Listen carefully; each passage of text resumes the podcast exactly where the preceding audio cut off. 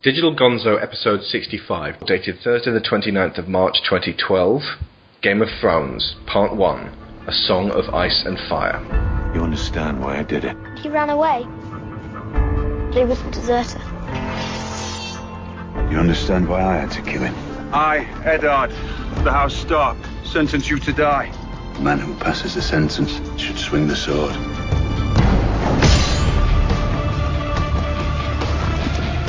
My sweet summer child, what do you know about fear? There's a war coming, Ned. I don't know when. But it's coming. Fear is for the long night. When the snows fall a hundred feet deep. You were trained to follow. I was trained to kill. Fear is for the winter. Winter is coming.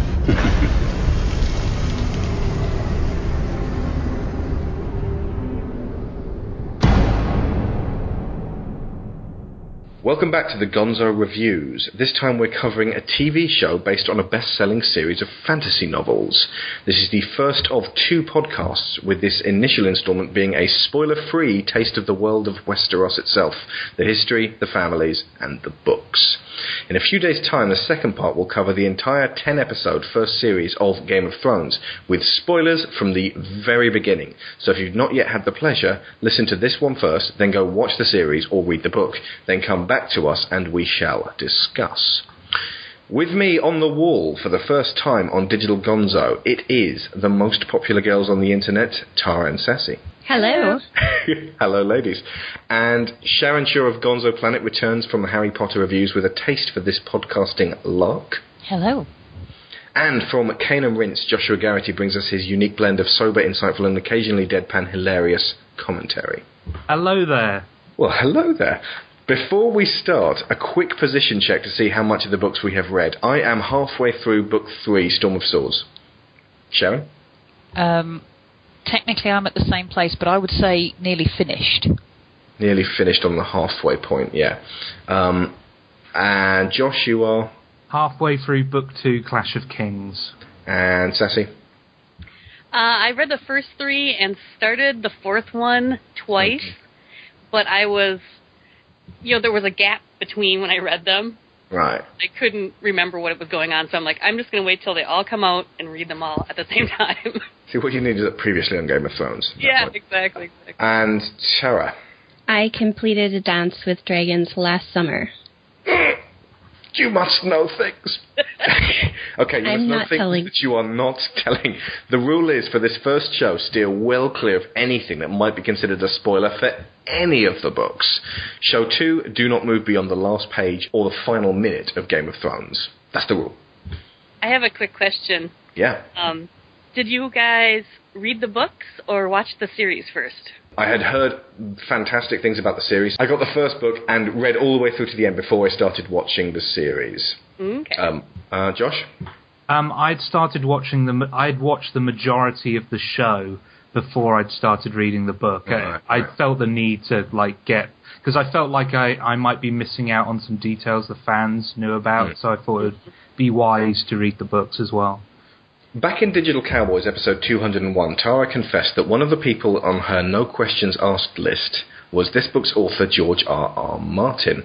And if you've seen the portly, bearded, jolly sea captain looking fellow on film, you'll infer, along with me, that it has to be his amazing mind, capable of transporting us to vividly realized, gritty, and realistic worlds, that has won over the heart of our resident redhead. It is true. I mean, he can turn heads, but uh, but it's his mind that, that gets us going. so um, Yes, story, George. you've gotten to the end of the most recent book. When did you first start reading these, Tara? I started reading them right out of Cassandra's recommendation. This was early on in our friendship. She lent me a copy of A Game of Thrones, and I read it cover to cover and immediately hopped onto Amazon and ordered the rest of the books that had been published.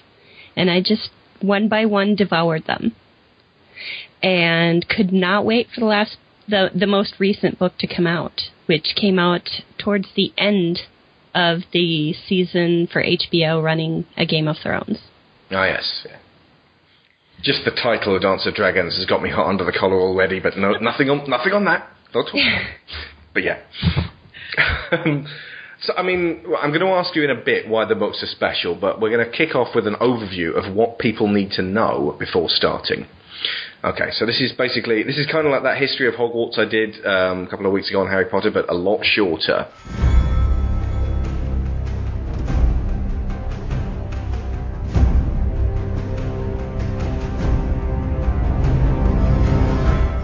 So the story mostly takes place on a continent named Westeros, home to seven kingdoms, in which various families have been vying for power for millennia.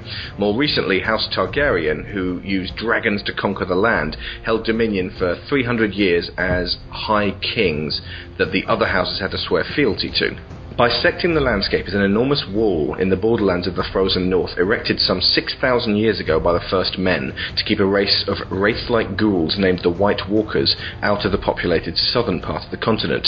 The wall is patrolled by the Night's Watch, a monastic brotherhood of rangers, stewards, and builders who have in recent years dwindled in number, their noble lifetime of devotion used as a punishment for rapers and thieves rather than a choice of selfless warriors. Seventeen years before the story starts, the Mad King Aerys Targaryen is on the throne. His son Rhaegar steals away with Lyanna Stark, sister to Eddard, played by Sean Bean from the posters, and betrothed of Robert Baratheon, played by Mark Addy. Eddard's father and brother Rickard and Brandon Stark appeal to the king, but the madman has them butchered in front of him. Robert Baratheon stages an uprising, and at the Battle of the Trident he kills Rhaegar, the king's son. Sadly, his beloved Lyanna dies as well. Tywin Lannister, ex-hand of the king, which is to say chief advisor who does all the work, sends his armies to the capital city of King's Landing, apparently to give House Targaryen aid. Once inside the walls, they lay waste to the city. Tywin's son Jaime Lannister, in his trusted and celibate role of the Kingsguard, further betrays Aerys by stabbing him in the back.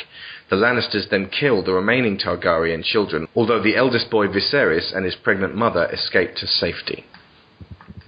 In the aftermath, the still grieving Robert claims the throne, and Tywin Lannister offers his daughter Cersei as a means of combining the power of houses Lannister and Baratheon. On a side note, Tywin had previously offered his daughter to Rhaegar. Eddard, in the meantime, has married the woman who was originally betrothed to his now dead brother Brandon, Catelyn Tully. When he returns from this war, to the Stark home of Winterfell, he brings with him a baby boy born of another woman. This bastard is given the traditional northern name for his kind, Jon Snow. Over time, Cersei bears Robert three golden-haired children. Eddard and Catelyn have three boys and two girls. Jaime Lannister remains in the Kingsguard, though he now bears the nickname Kingslayer. The Targaryen prince who escaped to safety in the eastern continent of Essos gains a new baby sister named Daenerys, but they both lose their mother during the birth. Young Viserys grows up convinced that one day he will take back his righteous throne from the usurper Baratheon. Robert and Eddard's guardian, Jon Arryn, coincidentally married to Catelyn's sister Lysa, takes up the role of hand to King Robert. The story of Game of Thrones starts when Arryn dies mysteriously and a new hand needs to be appointed. Robert chooses his old battle companion, Eddard Stark. And on a final note, Westeros experiences incredibly long and erratic seasons, with summers and winters often lasting for years. As the first story begins, they are in the ninth year of an unusually long summer, and it is whispered grimly amongst the people, especially in the north, that winter is coming.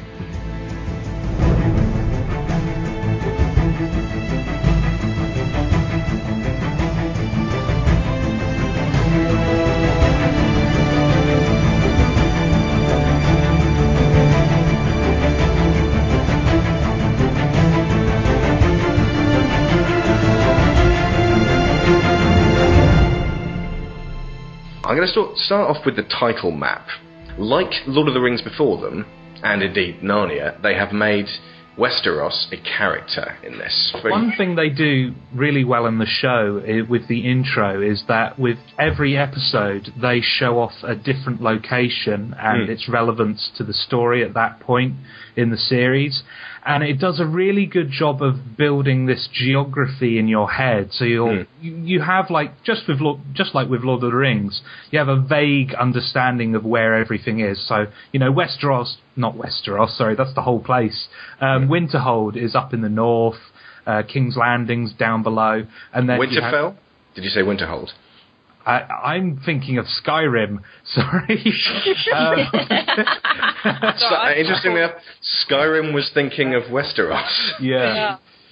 Uh, uh, lot. I mean, Winterfell is up in the north, and you know you have the narrow sea to the east with um, the Dothraki in the east, um, and it's they don't they never go into detail um, about the apart from the map at the beginning of the book, um, and some references to stuff like that. They never go into that kind of detail in the book or as the show progresses. So having that little intro at the beginning really helps, you know, clarify where everyone is in the world. It's entirely CGI as well. It looks like an incredibly intricate model. In fact, it's it that's um, made even that's sold even better by that. If you watch for carefully, there's this sort of double flick. It happens twice in it, which actually Sharon mentioned, and I hadn't worked it out, is a jeweler's eyeglass going for like double magnification. It makes it seem like this incredibly intricate clockwork um, puzzle slash game board, like an like the the most expensive game of Risk ever. Yes. Uh, but it's all CGI. I was in love with it the first time I saw it because when it panned up on the wall, it was exactly how I had pictured the wall Mm. to be in my imagination as I was reading the book. It just that just the beginning, the title map blew my mind. I think that's. I actually saw that on YouTube before I bought the book, and then I went straight out and bought the book because I thought I need to know what goes on here. That's before I'd seen an episode of it. I just thought, nah, okay. The music certainly helps as well. It's just epic and sweeping. The soundtrack is uh, Ramin Djawadi, who you will have maybe heard doing the soundtrack to Slumdog Millionaire, amongst others. I think in the book too, though it the land itself is parallel with the families in a way. Mm, mm. I mean, the, the the different houses are so important, and they all have their own characteristics and you know mentality. The the northern people are much more serious and you know ready to prepare. In the south, life is especially in this prolonged summer. It's Mm. very it's mu- much more relaxed, but at the same time they have more time to play the Game of Thrones Yeah. because they have to be less concerned with, you know, being able to survive. So Yeah. They have a very leisurely lifestyle. Just, at, at least that's kind of what it seems to be in the book. Mm. Whereas the, the northerners, kind of somewhat paralleling with the north of England, um, consider that you know day, that life is really only worth living if you're working so hard that you're sweating blood. well, even in even in their summers, their climate is quite harsh compared to the south. Yeah. They still have snow and you know And it Just would be cold. harder for them to prepare for the um, the long winters as well, because in Yeah. terms of having enough food stored and um, and things like that. I mean, I would imagine even in the south, these the, the incredibly long winters probably aren't quite so bad. We did some geography earlier today, and uh, I did some checking up. Uh, Westeros, uh, the charted parts of Westeros are 3,000 miles um, end to end and 900 miles across. And if you consider that the stuff at the top is, can, you know, it's edging onto polar regions, so it's kind of like Alaska, and the stuff at the bottom is equatorial, so it's like South America. You can infer from that that the planet they're on is roughly the same size as Earth. And I think Sharon and I worked out that to have the kind of winters that would be erratic and somehow some would last a year, some would last ten years, it has to be orbiting a sun that's that's much bigger than our sun, but that they're much further away, and that occasionally planets come in between them, and that there is a lasting darkness and a lasting cold.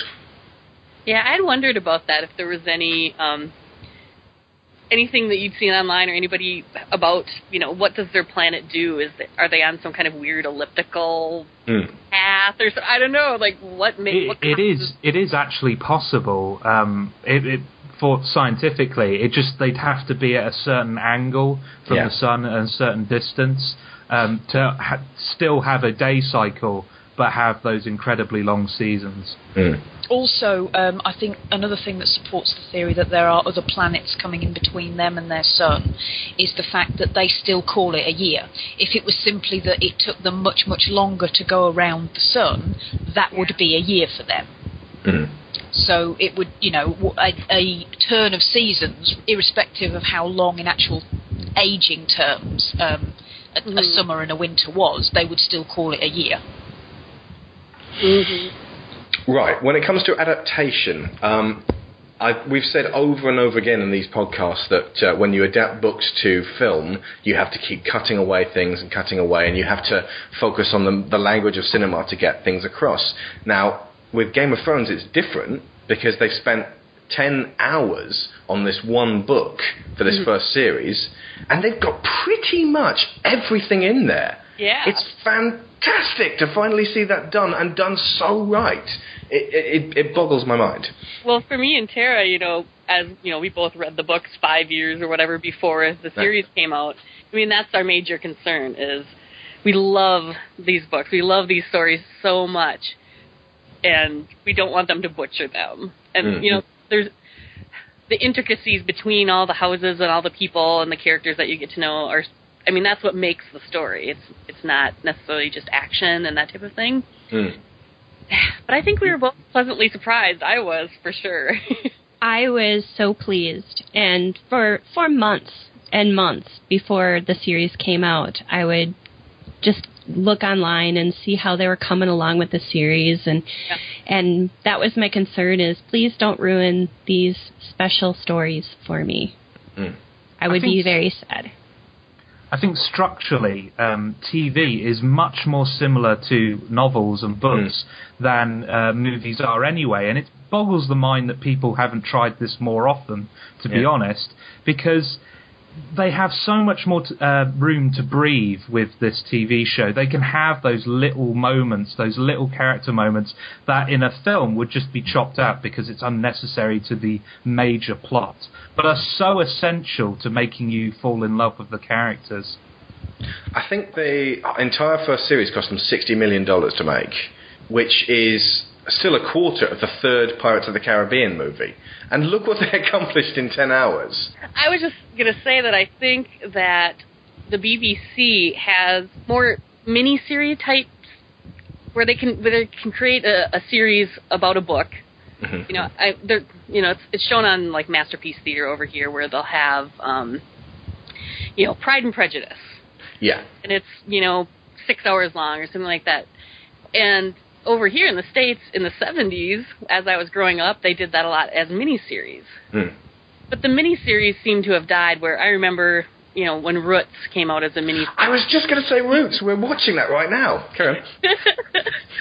it was a huge phenomenon, and it really gave you a chance to to to see the whole book in a way that a movie is never going to do that. It's six hour and a half long episodes, which it seems old in TV terms.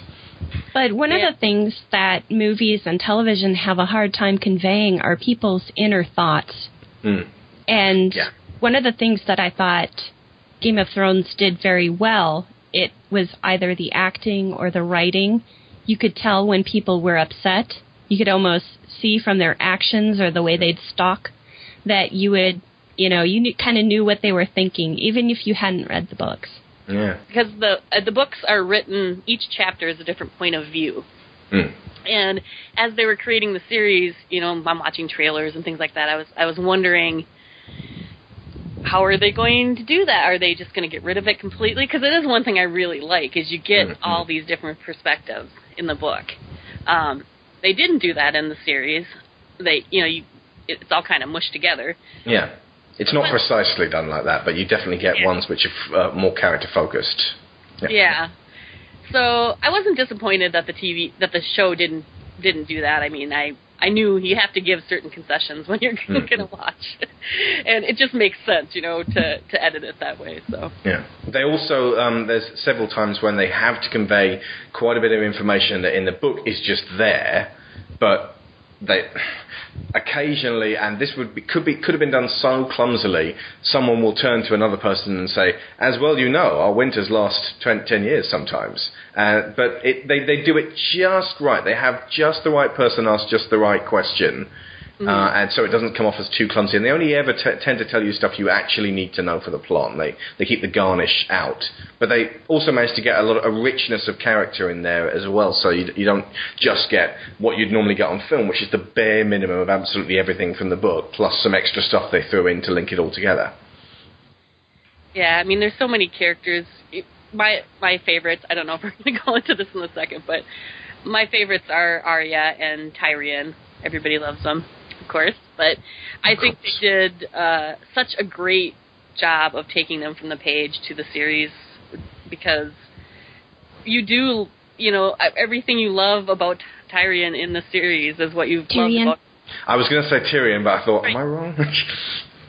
Tyrion. Tyrion. Tyrion.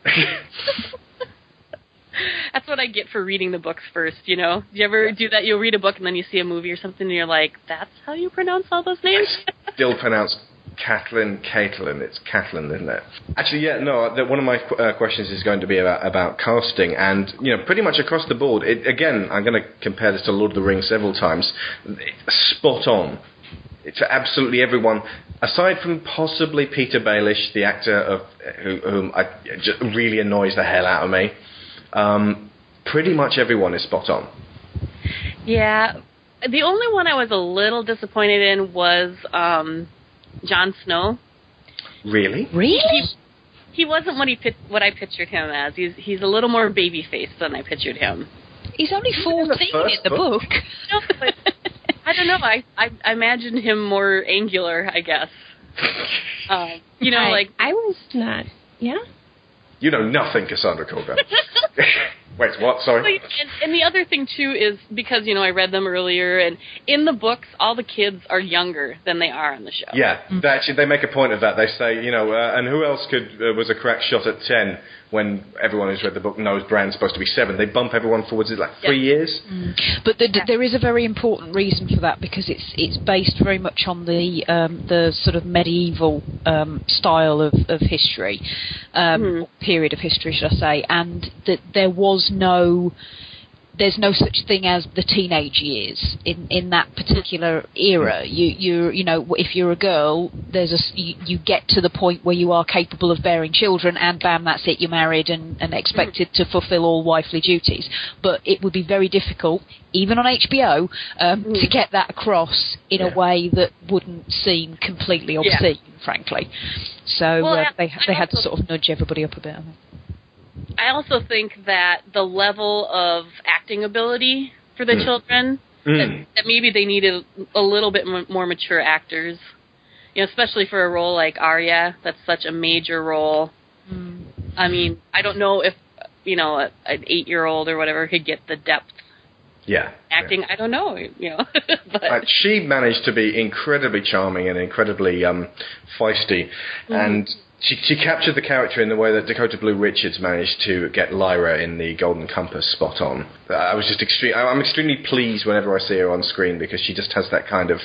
I don't know. I, I get kind of a fatherly feeling towards her. Maybe. I. I asked I asked Lyra today, "Would you mind if I called you Arya for a bit?" She went, "Nah." I've always wanted to see the wall. You're Tyrion Lannister. The Queen's brother? My greatest accomplishment. You, you're Ned Stark's bastard, aren't you? Did I offend you? Sorry.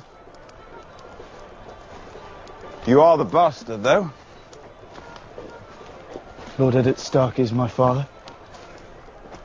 And Lady Stark is not your mother, making you the bastard. Let me give you some advice, bastard. Never forget what you are. The rest of the world will not. Wear it like armor, and it can never be used to hurt you. What the hell do you know about being a bastard? All dwarves are bastards in their father's eyes. Actually, on the uh, note of uh, we were sort of brushing on the social themes there. There is a lot of uh, social commentary in in this in terms of.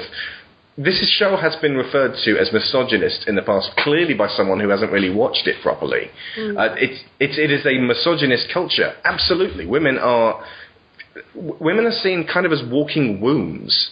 uh, in the most part, or as bargaining chips in, in most areas of uh, Westeros. And that's not a good thing, and that's not portrayed as a good thing. And it has some of the best rounded female characters in all literature.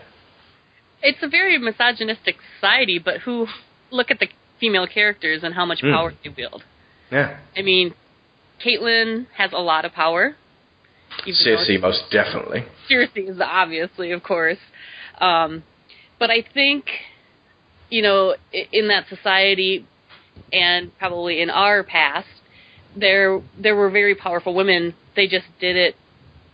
They they they they were the puppet masters behind their men who they got onto thrones. Or, you know, so it was, you know, they they worked through the men to wield that power because that's what their society demanded. There's a Um, lot of Lucretia Borgia in uh, Cersei specifically. I think the the one really important thing about the female characters as well is that they're not. I, I wouldn't say any of them are one dimensional. They've all got motivations that are not as simple as I love this person, therefore I behave in this way, or I am afraid of this person, therefore I behave in this way. Everything, like the male characters, is, or like a lot of the male characters, not all of them, obviously, um, but it's it's uh, multi-layered and, and you can see hidden reasons why they act in certain ways. You may not like the way they're acting, but you can kind of see hints of, of why they are behaving that way. If you look at Arya and Sansa Stark, um, they both come from pretty much exactly the same background, and this is something Daniel Floyd has said that the, the, the, key to fantastic female characters is how much they accept and how much they reject of their place in society. Sansa, full-bodied, thrusts herself into into what she expects society wants of her, whereas uh, Arya kicks out against it, and, and and so they end up as completely different characters. I know a lot of people don't like Sansa because they think she. I mean, she's so kind of mealy mouthed and just does what she wants and seems very pliable, I guess, and doesn't have much of a backbone. But I just see her as you know she's grown up as the eldest daughter. Mm-hmm. And she, you know, knows the history and that her father knows the king. And she has these dreams of being a princess and running this beautiful exotic kingdom. And there's nothing in her life that has ever said that that's not going to be the way her life is. You know, she mm-hmm. looks at, you know, what her mom does, that's what she's going to do. And then all of a sudden she gets in a situation where all of her reality is completely. Spoilers. Sorry. I'm like, yeah. Hold on there, Tara. Okay, but back to social themes. The, um, the, the it gets across very quickly the um, the notion of bloodline and blood being very very important with uh, the Jon Snow character, where it's like you're a bastard. You're it's it's almost like he's a second class citizen and he's just sort of shunted to the side. It kind of gets across within just a few chapters how important it is for people to just keep passing on their lineage down through a pure bloodline of sons who are wedded to daughters who bear them sons who are wedded to daughters who bear them sons. And the daughters are kind of, uh, the, you know, oh, well, I suppose, you know, you, you got a daughter, but she might bear a son someday, so I suppose that's kind of good. And so that they can then be used as to be married off to other people. It's, it's if, if you look at the core, it's a, it's a miserable place to actually live if you actually uh, were in the the notion of female empowerment. They're And yet- sort of traded off like cattle. Yeah. It does tie in with that whole um, sort of the, the female's place in this world, though, because the the fact that this paternal uh, lineage is so crucially important means that it's it's vital that the women are kept trammelled and and you know under the thumb, and so that people always know that they will behave faithfully and impeccably because if you if if the continuation of your culture depends on you as a, a land you know the lord of, of a, a certain degree of land you have a son to pass that on to.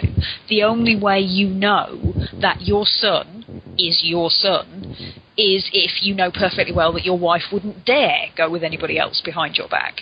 Um, and it's it, I've, I've always wondered about this because to me it makes no sense whatsoever that a culture like that would spring up around paternal lineage. Maternal lineage makes much more sense because you know that's your daughter and it it's you know you know that's your mother. That's a line that people cannot possibly argue with on any level.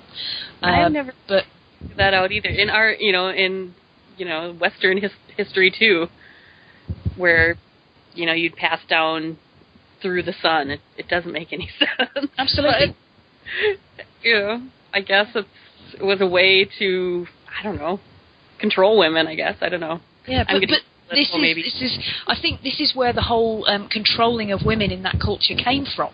Because if the if the Yeah. paternal line wasn't all that important, you wouldn't need to keep the women under such control. Hmm. There's a game going on just in terms of, of, of the way people breed and the way people carry it, it on, and ultimately bastards ruin the game because they're not. They're kind of they're, they're of neither house, and and and they they're just there to mess things up. Uh, so bastards, dwarves, anybody slightly deformed, anybody who basically doesn't fit into the, the, the role of strapping boy or dutiful wife is is is outcast. It, would seem like an absolutely barbaric society, but for some reason, because we get into the characters so quickly, we kind of see it from their point of view. And so, you know, while we're coming from a much more advanced culture, it, it's easy to see how they've they've kind of gotten stuck in this rut of being obsessed over blood.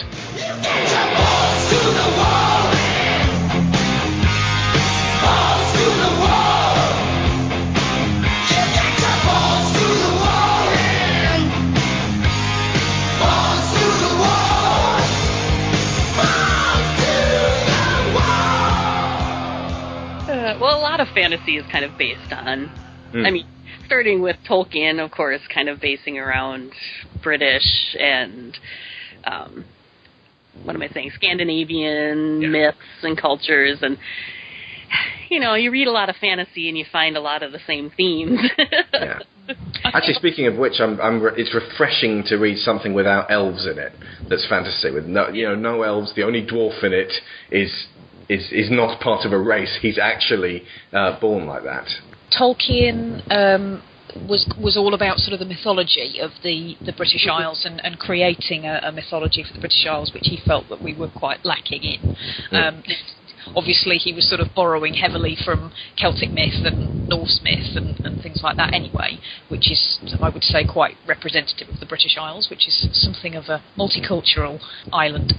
But um, one thing that I think is, is sort of distinguishes the, the Song of Ice and Fire is the fact that it is very distinctly not about the myth. It's about the reality and the cold and the politics and the lack of food and, and things like that. And there, there is this thread of um, of mystery and um, religion that is a backdrop to what else is going on, but it's it's not the key uh, to, to most of what's happening. Although the people, up to where I've read anyway, uh, it, it may well change further down the line, but it, the people on the fringes of the world see the um, what would be called the, the magic and the myth of it, um, and it's it's obviously very important to them.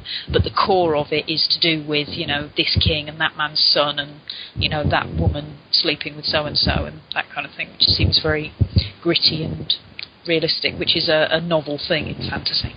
in the show and the books, what I love about the magic is that it's so downplayed Hmm. that anytime something magical happens, it is such a huge impact. Hmm. Um, it is really special and amazing. It it isn't like you know people just have you know there's magicians everywhere or there's sorcerers or whatever. When when something happens, it it has real impact, Hmm. And I like that minimal approach. Sharon, you said earlier that George Martin d- uh, didn't like to uh, use magic simply in place of science and that everyone would be using it because then it becomes unexceptional. He, he didn't want to use it as um, an alternative to technology um, or as um, something which was a key part of the way the, the world worked. He, f- I think he, he kind of felt that it should be something which, if it's there, it should be very mysterious to most people, and they should be, you know, in fear of it and not really understand it very well. Yeah. Uh, when I, we actually read the, the first book, um, almost nothing in there uh, could actually be seen as straight off magic. A lot of it could simply be being extremely persuasive. There is a bit at the end, though, of the first book slash series where, yeah, there's some magic stuff involved with that, and it usually seems to be. Well, there's a, there's a lamenting throughout the first book specifically of that dragons used to exist in this world, and since their fire has gone out of the world, they took with it magic. Well, what's interesting too, though, is there is this threat. There's this mystery part of it, this magical mystery, and then but everybody's you know fighting so much that they're not seeing. You know, all the houses are going against each other, and it's on you know the guys on the wall.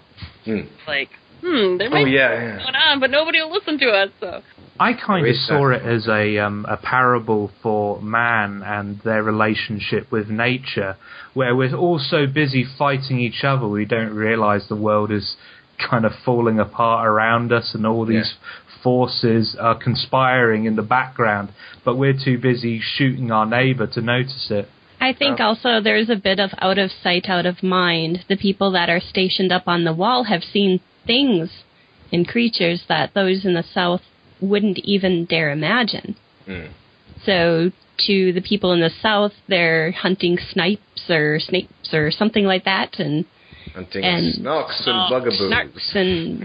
But to the people up in the north, it, these things are very real. I mean, you think of that culture. If it's three thousand miles away, that might as well be on the moon. You know. Hmm. But also, it's not just that. It's 3,000 miles away in a, in a world where that kind of journey is going to take you months. Exactly. So why be concerned with what you know what's going on elsewhere? It was. It's a. It's a smaller world. It always baffles me when um, these uh, fantasy stories tend to be just set on one continent, and it, it's like this continent's entirely self-contained, like Middle Earth, like Narnia, and and they don't seem to have much contact with the with the rest of the world. There could be whole continents out there, which for some reason, because they haven't been sending out ships, they haven't discovered, and yet it seems cohesive in this case. Yeah, and you do. I mean, you hear about other areas, and and obviously Daenerys, her story is on another continent. Essos. Um, but you also hear about um, uh, the Isles. The Summer Isles, the Iron Islands. Yeah, there's Bear Island, There- little. I mean, little tiny islands relative to the landmass of Westeros, but there are they're around.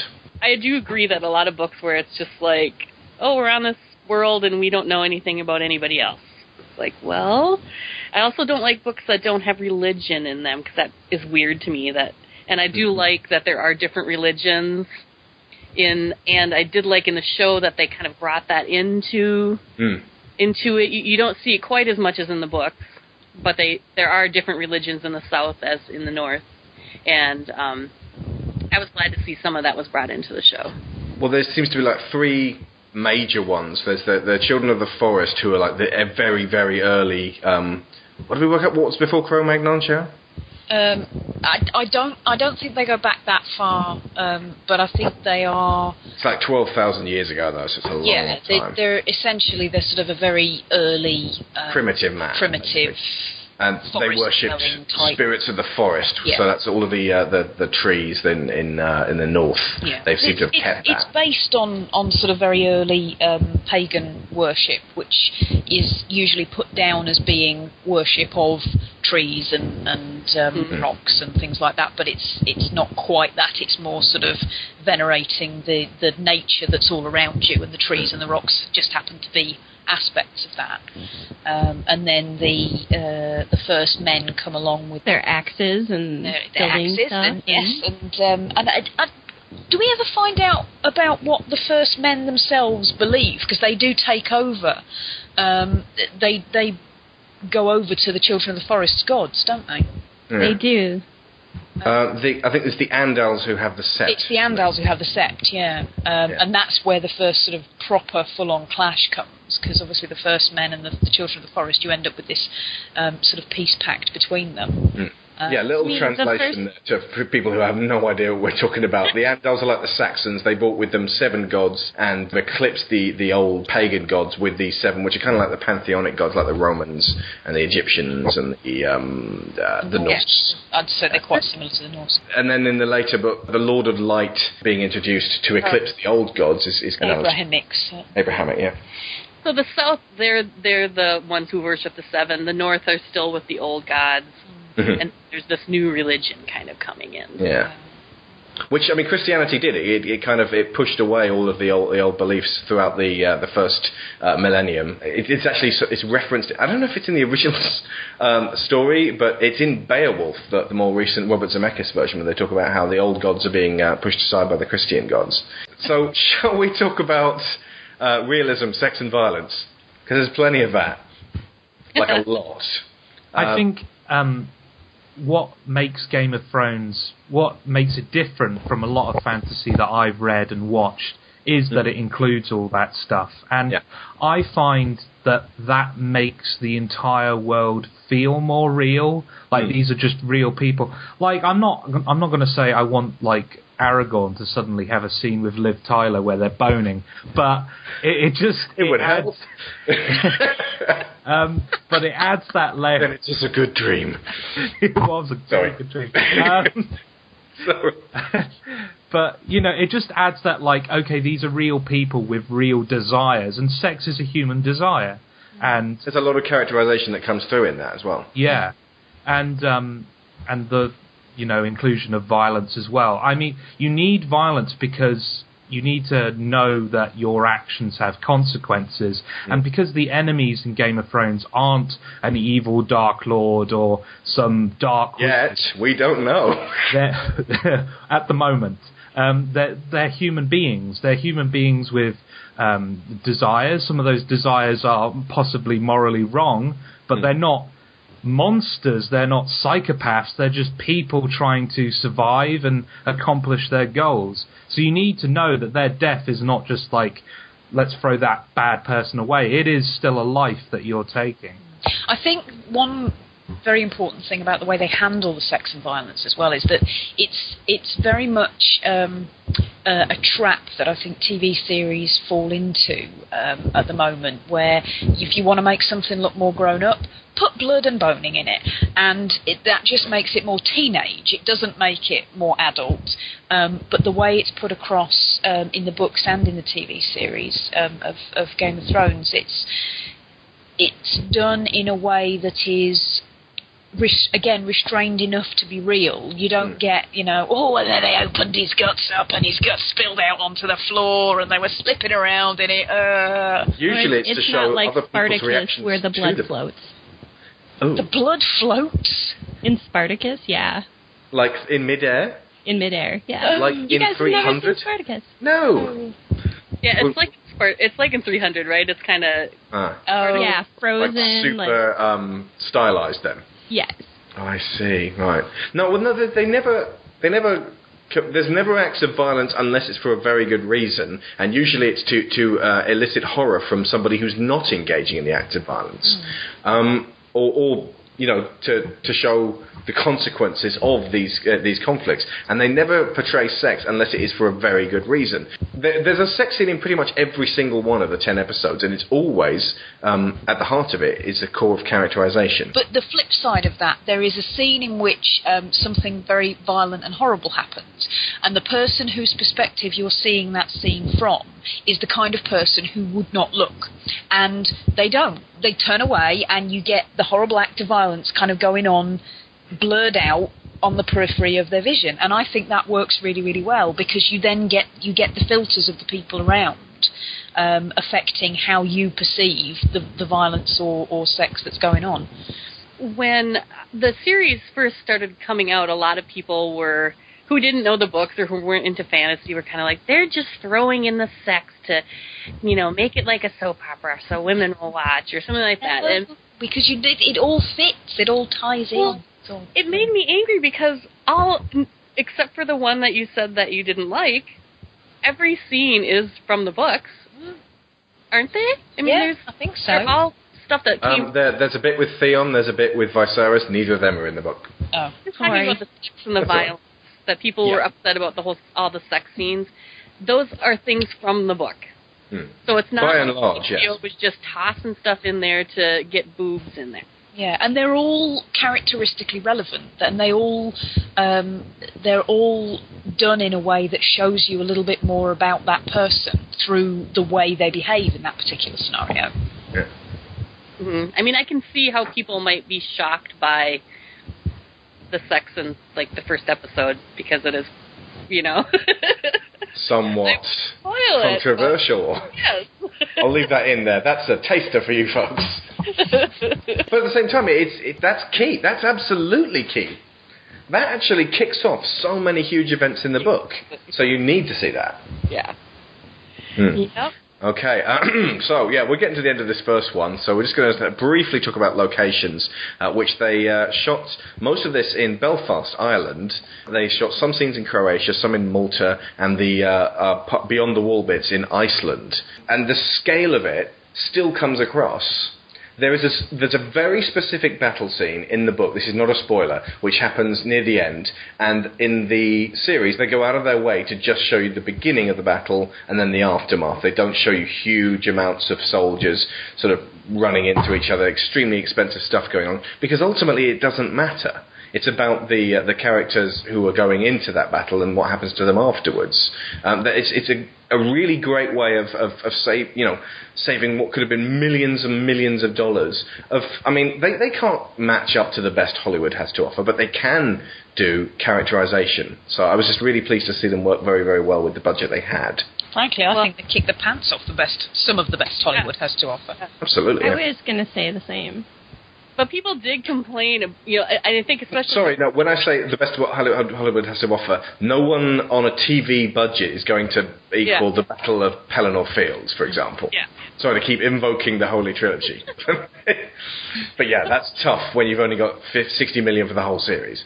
people were disappointed that they, you know, especially I think people who didn't re- read the books, Hmm. um, were like, okay, we're building up this battle. There's they're talking about this battle, and then what? I don't even get to see the battle. I've heard that from quite a few people where they're just How many men's heads do you need to see cut off before you're happy? it's just violence. We've seen it elsewhere.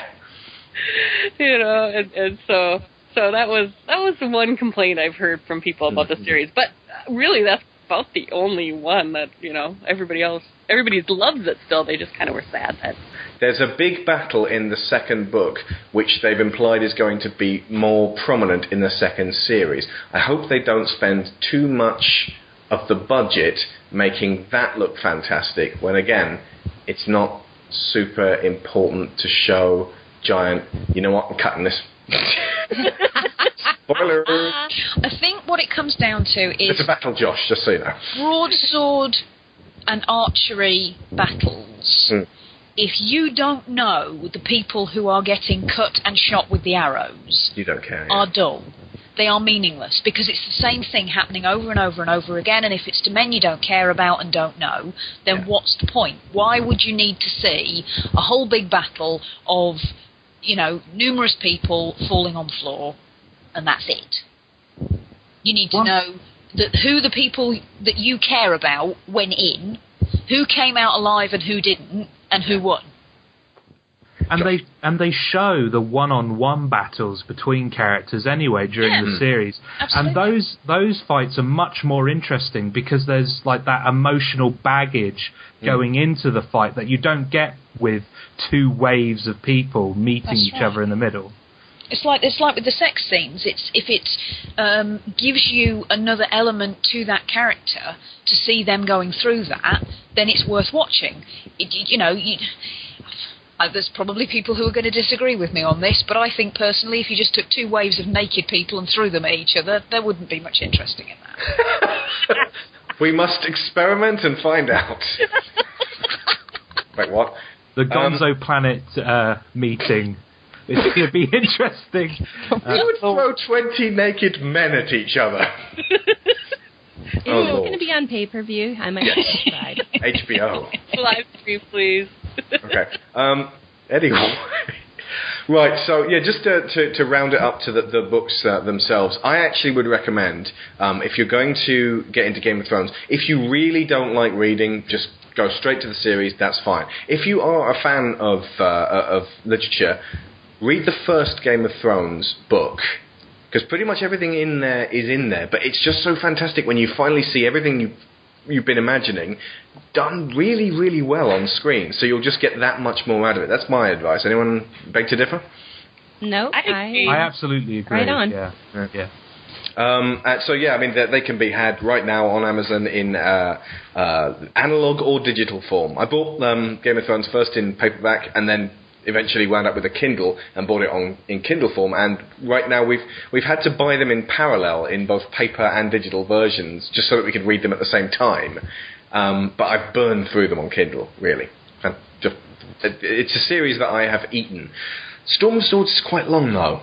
It's taken its time, and I'm just sort of petering towards the middle. But I am also reading The Hobbit and gearing up for Lord of the Rings, and also The Hunger Games apparently is quite good. So that's the, the other problem with having a Kindle; they're all on there.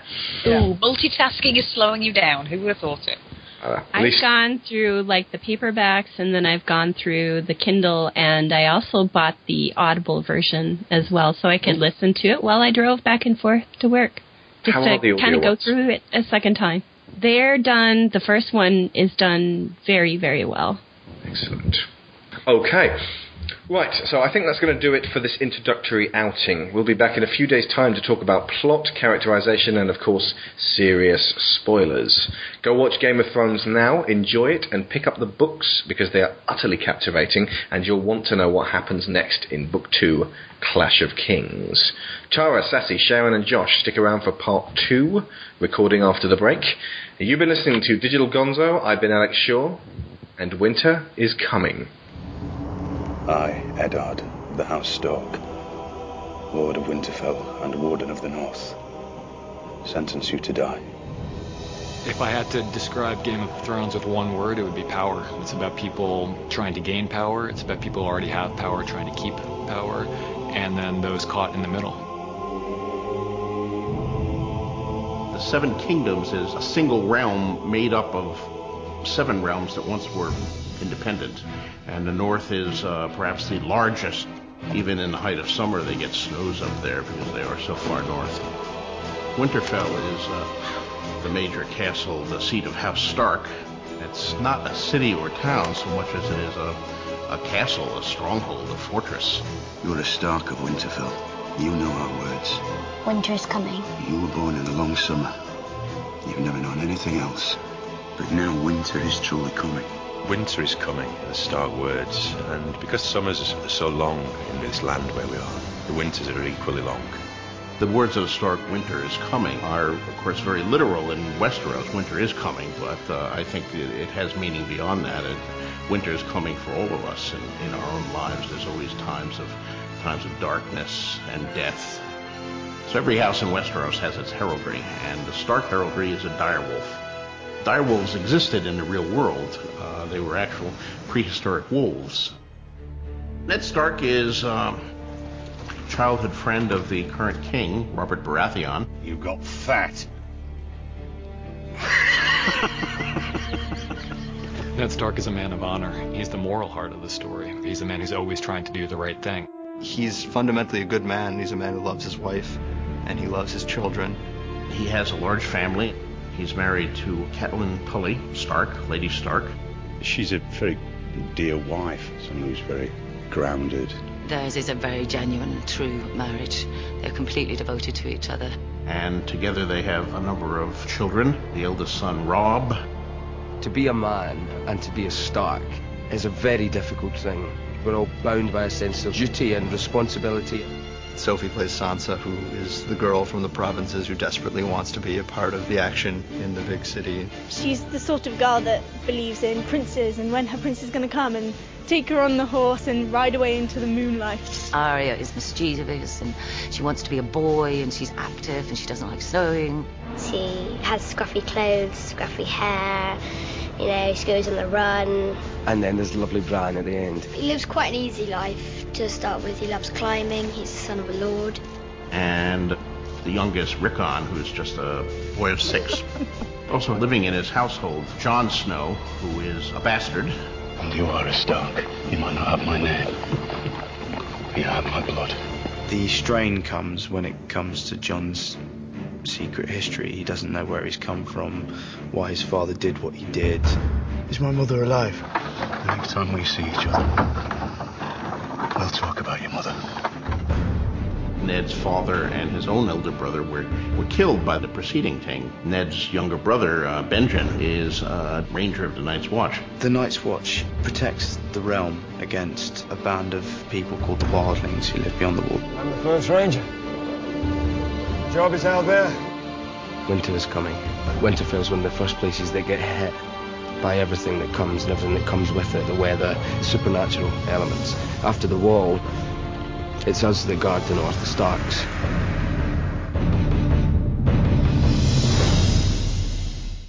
Digital Gonzo episode 66, dated Sunday the 1st of April 2012. Game of Thrones Part 2, Season 1.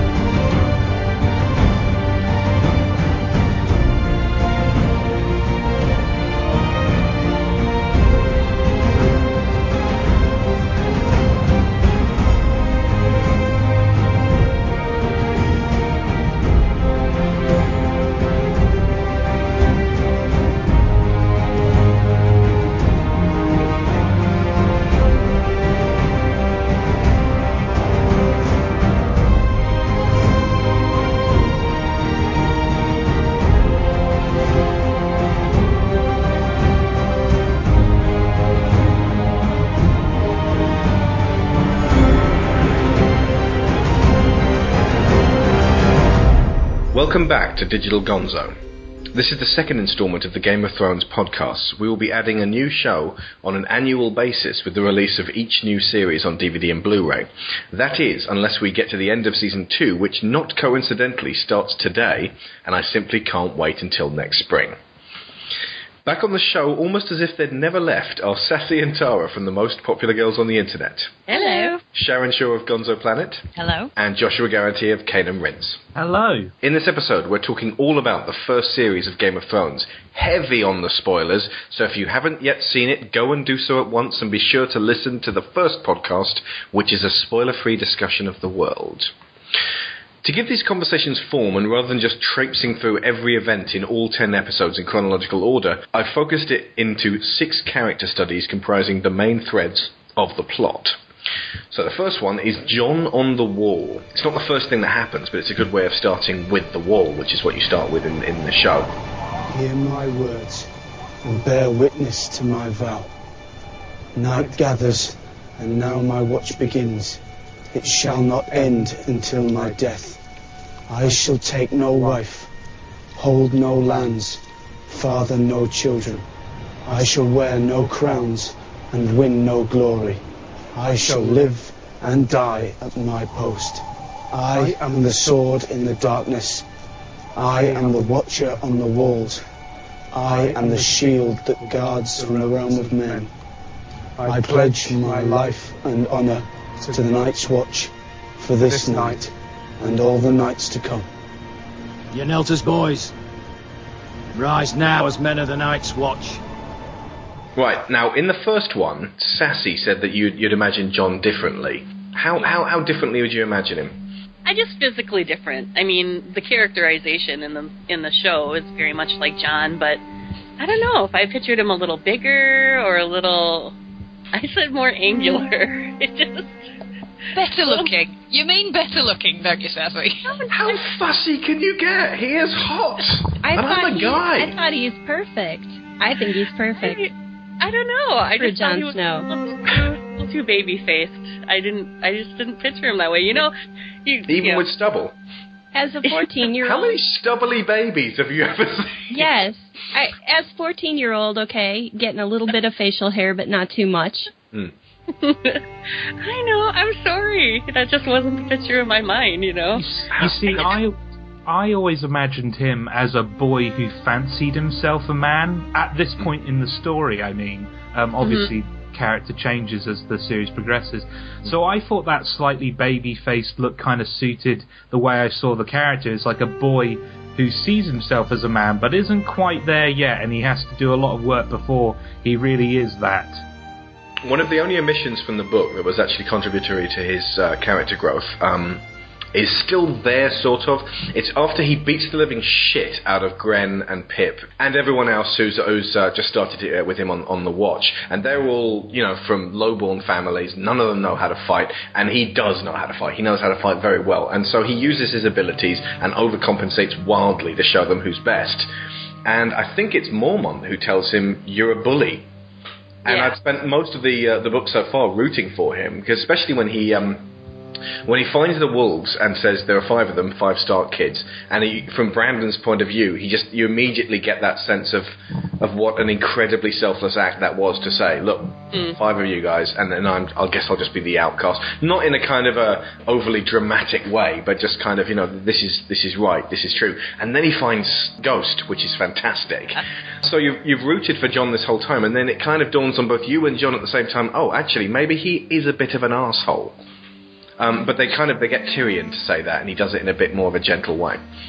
I mean, he goes from, you know, you have to think of his life where he gave up the pup. You know, Hmm. that's probably just. I mean, it, it was a good gesture, but that's also probably just what he figured he should do because his whole life, the fact that he was not a Stark was bore into him by Caitlin, who really does not like him because Ned was actually in love with the woman that he fathered um, Jon with, and that was the only his only bastard. It's his own the only time he cheated on her, mm. and so he's a physical repre- representation of that, and she hates him.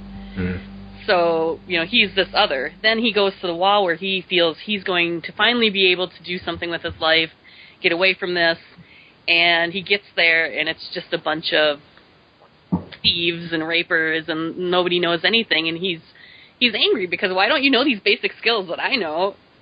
And yeah, so then he has to be told by Tyrion or Tyrion. Tyrion kind of shows him the way to empathy, Mm. something that he didn't seem to have Yeah. for people of that weren't of his class. That is quite a, an interesting facet of Jon's character. That he- although he does come across as a bit of a second-class citizen because he's Ned's bastard, the fact is, anywhere else in Westeros, he would not have the position he has. He would not have been brought up by his own father in his in his own family. He would not have been. Um, he wouldn't have had the uh, the training that he's had access to. He wouldn't have. He probably wouldn't have been particularly well fed. Um, you know, it's it, it is a very unusual circumstance that he finds himself in. And although he does have sort of little elements of seeing himself as, I mean, he's not. He doesn't feel sorry for himself exactly, but he is aware of the fact that you know the other Stark children are more. Um, uh, for want of a better word, legitimate than he is. Um, but he's a damn sight better off than you know any other, uh, you know, a, a, a storm or a sand or a flowers would be. Well, it goes back to our discussion on blood being important. He's he's not true blood. You know, he's Mm. he's It's an aberration, an anomaly. Yeah. so they're they're pure. You know, Stark, and he's definitely not. Yeah. There is one bit uh, of characterization which I'd missed until I saw it the most recent time. When Jon says goodbye to Robb Stark, and uh, and Robb is such a he's he's very kind to him, and, and this is just after Catelyn has said, "I want you to leave right now," and that bit in the book really shook me because this this. It's understandable that she'd be stricken with burning hatred at that point. That it should have, you know, that she's she's got these this wonderful seven year old boy who's just been put in a coma, and this bastard is still alive. But Jon doesn't t- uh, tell tell Robb about it at all, and Robb treats him as you would uh, a brother, a twin brother, or someone that he genuinely respects and loves. And you get the immediate impression there that Jon was given something that most bastards don't get, which is to be made part of the family by the other kids. He is Yeah. just as much a, a Stark as everyone else. He may not be tolerated by his, um, I suppose, stepmother, Does it really work like that? By With the his father's of wife. Sansa. Yeah. she doesn't seem to have much. She doesn't like with it, does she? anyone. But Arya loves him, and and Bran obviously looks up to him, and um, I think Rickon does as well, to the extent that Rickon looks up to anybody. And he does share a very uh, brief moment with his father where um, uh, you get that sense that uh, Eddard probably would have liked to have grown closer to him were the fact that Catelyn was not, not riven with with hatred uh, of, of, a- It's, of it's actually I, I'm one of the things I love about the characterization in this is the way the characters interact and the way each each person, as well as giving you um, characterization elements for themselves, it's the way they reveal elements of other characters. Now I love Catelyn. I think she is an absolutely awesome character. She's strong. She's faithful. She's loyal. She's um, you know she's got this very strong sense of duty. Um, she's brave. She the things that she um, gets involved with would cause a lesser woman in her position to absolutely quake. But Jon is her blind spot. It's the one thing about her character I don't like, the way she behaves towards him, which I think is. It's really irrational when you think about it because the circumstances of Jon's birth are not his fault. Mm. No, but he's that representation of Ned's betrayal to her. you know? Exactly. Exactly. Her Uh, character is so well contrasted with her sister too. Yeah. That's completely different. What you mean? She's not insane? Yeah. Uh, you can talk about uh, Li- Lysa if you want to here. I haven't got any specific point to talk about her, but yeah, she's crazy. oh, the her kid. Still suckling Robin, and he's like seven or something. It's, It's creepy. creepy. Oh my god. In the book too, you know, you're just reading it, it's like, "Ah."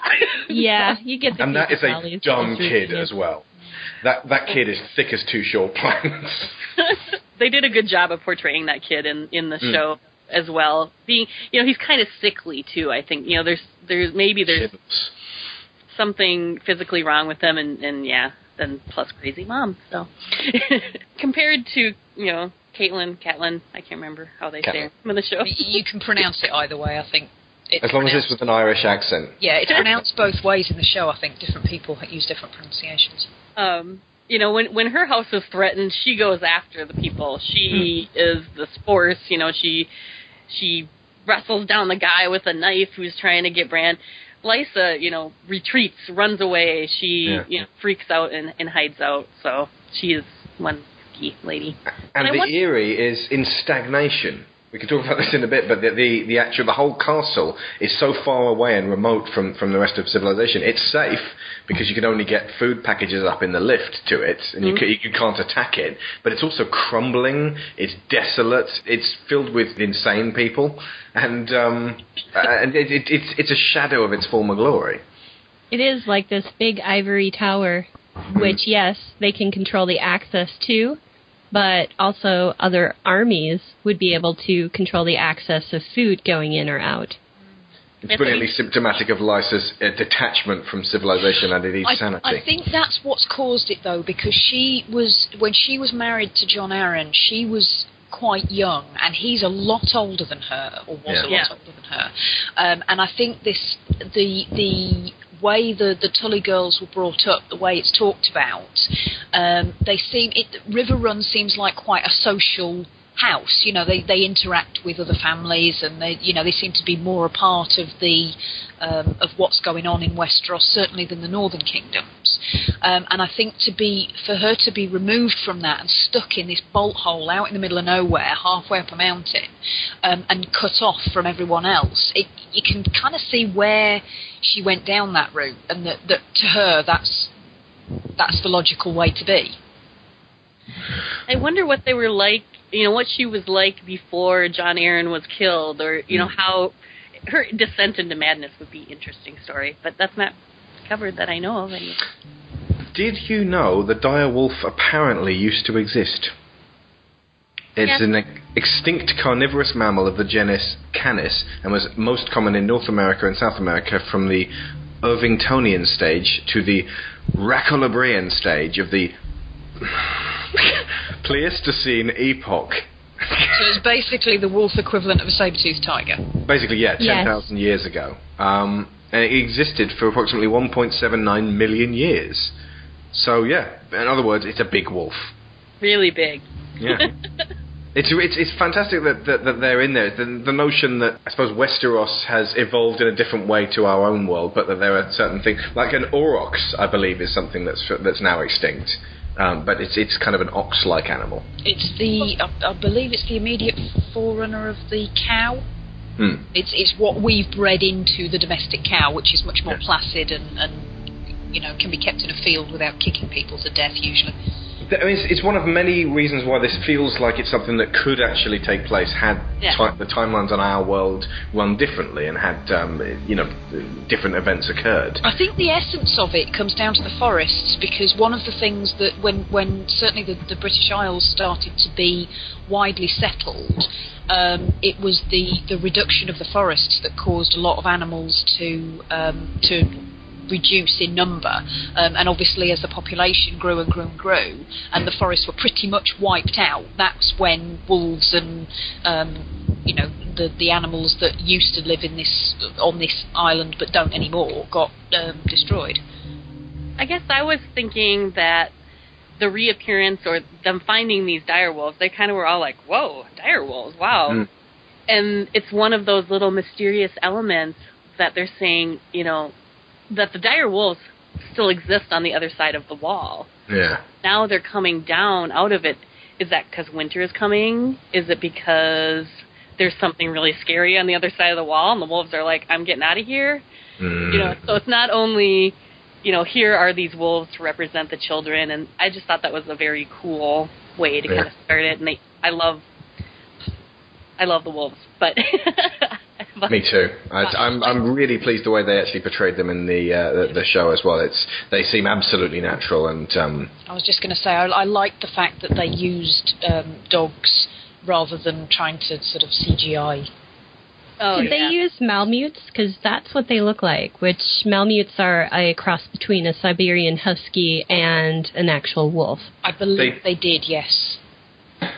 ooh, I know they said they definitely used um, huskies, although I think they called them sled dogs. I, yeah, I don't think they said the name of the breed, but they said it's a breed of dog that dog. has been bred with a wolf. yeah. Or bred to That would be a mad Malamute, yeah. No, yeah. Uh, I how okay. This is not really a spoiler, Tara. Um, how big do the dire wolves get in the books? Because I'm assuming by the third book that I'm currently on that they're still not at full size, and the one of the uh, first episode was huge. So do they keep growing? Yes. Don't say any more. Uh, so I, I, they may have to use forced perspective or something to get the Malamutes to look, you know, as, as big as a, yeah yeah I, am small curious how horse. they're going to do that in the show Hmm. um It's But- a challenge. So who else thinks that the worst death was when lady got killed that, that's the worst death for It's it's sad, but it's not the worst death. It wasn't the worst death, no. but it was sad. oh i just you know i have dogs so Yeah, I mean that, that was that, specifically the, the the symbolism there of the fact that no spoilers for later books.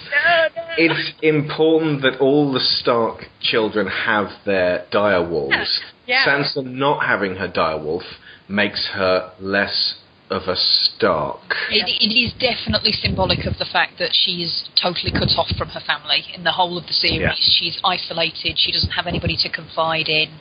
Uh, It's almost as if she should have died at that point as well, but didn't, and just kept going on without this extra part of her. and Arya has to chase away Nymeria so she won't Yeah. get killed, and you're just like, oh, but you need your wolf. and then she has to run away herself. So Yeah. Yeah. Uh, we're gonna get close to other books with this, but yeah, there's there's direwolf stuff later on in the books, which if you like wolves, uh, Yeah. check it out. You wish to confess your crimes. Yes, milady. I do, milady.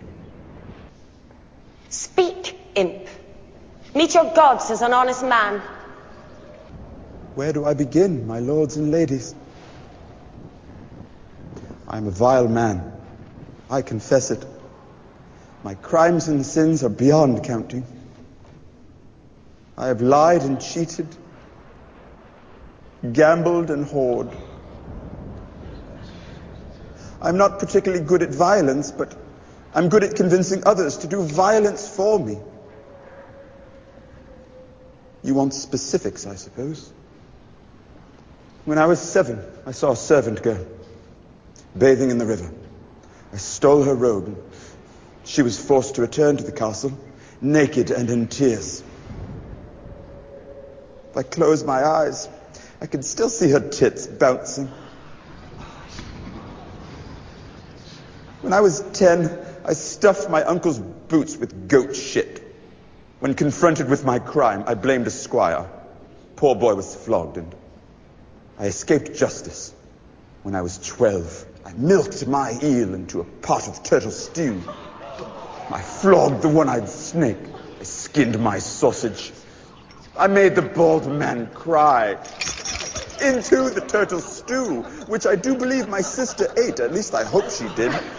I once brought a jackass and a honeycomb into a brothel. Okay, right. So let's talk about Tyrion and his tour of Westeros because he goes from King's Landing to Winterfell to the Wall, back to Winterfell, back towards King's Landing, then to the Eyrie, then back through the Vale, then to where did that battle take place? It took place along kind of near the fork.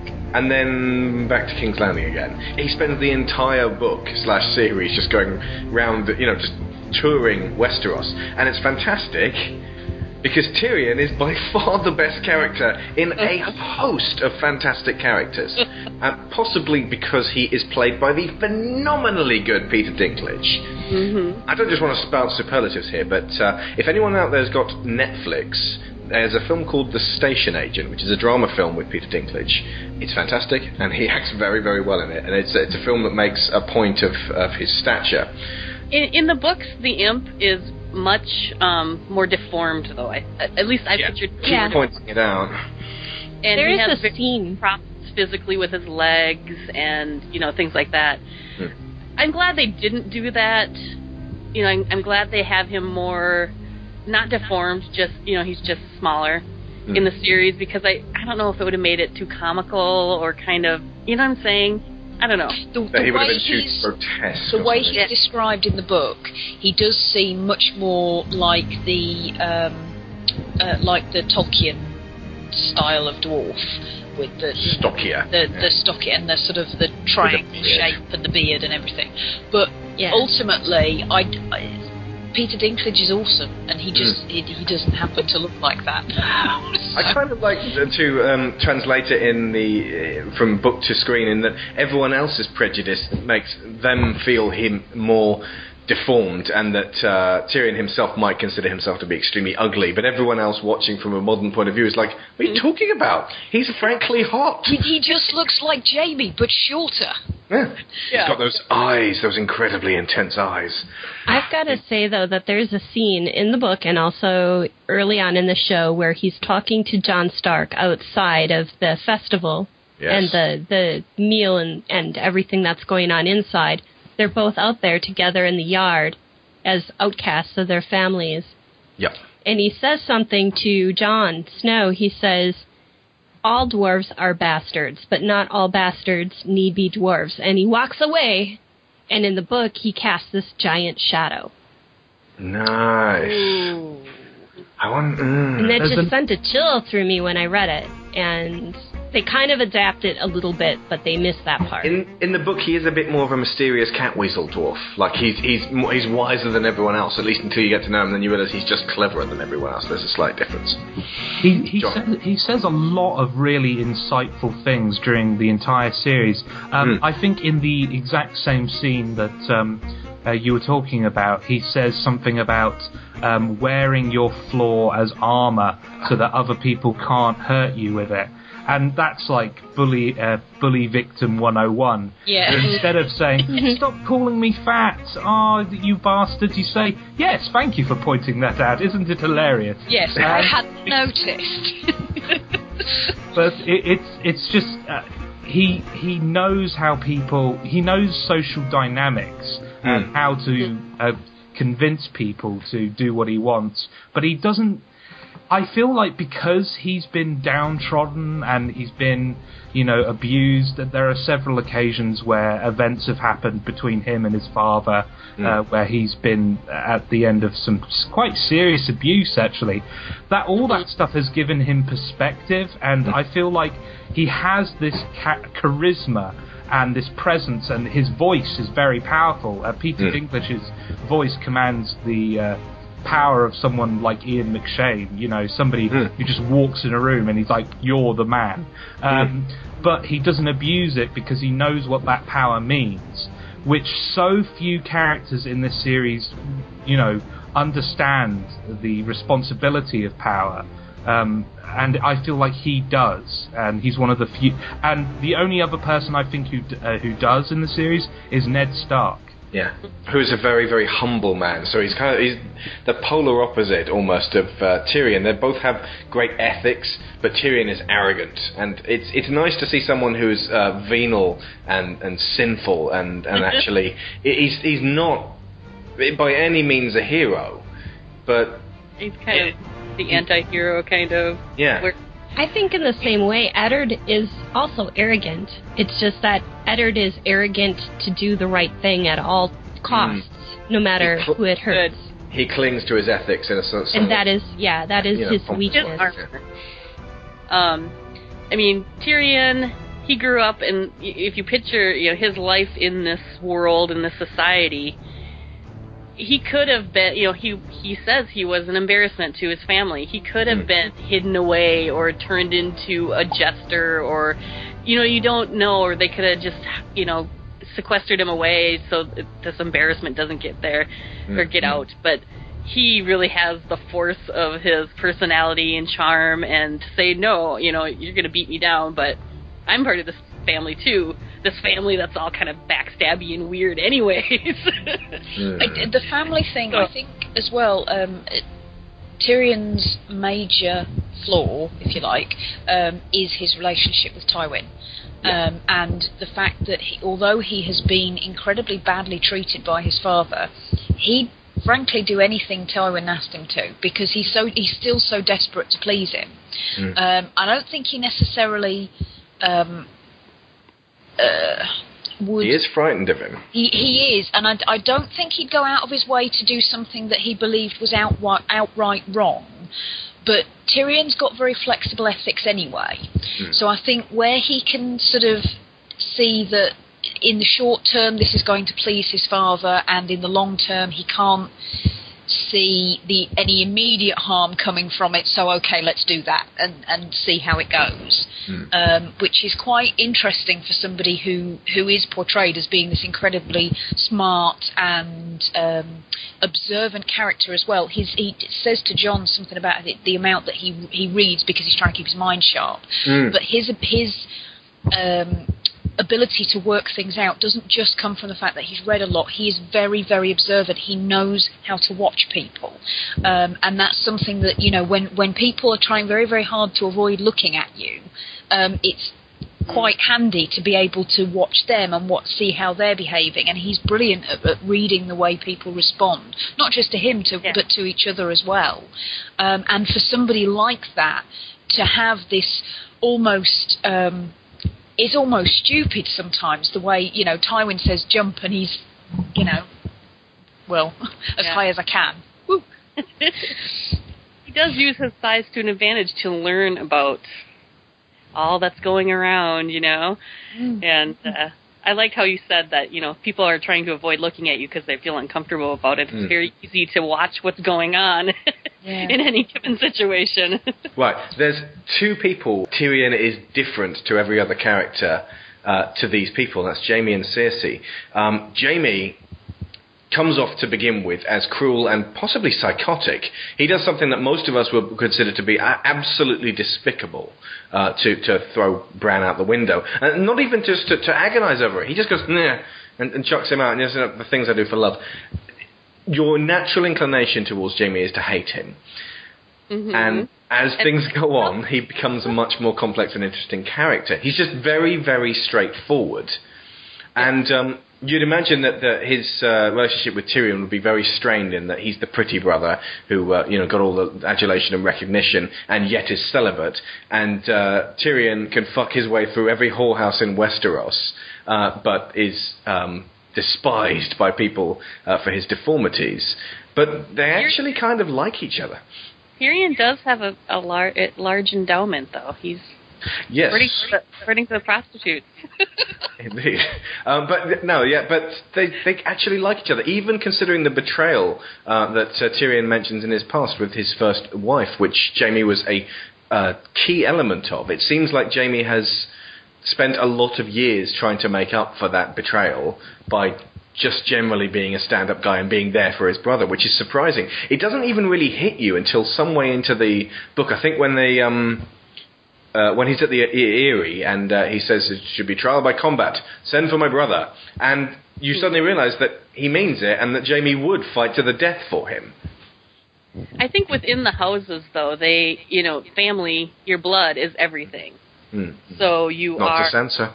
Ah, this is true. She is one of the only exceptions, though. Usually within your house, you know, uh, there is no question that that your family is going to rally around you in this. Yeah. But but I It's- do. I, it it is kind of tender, almost the.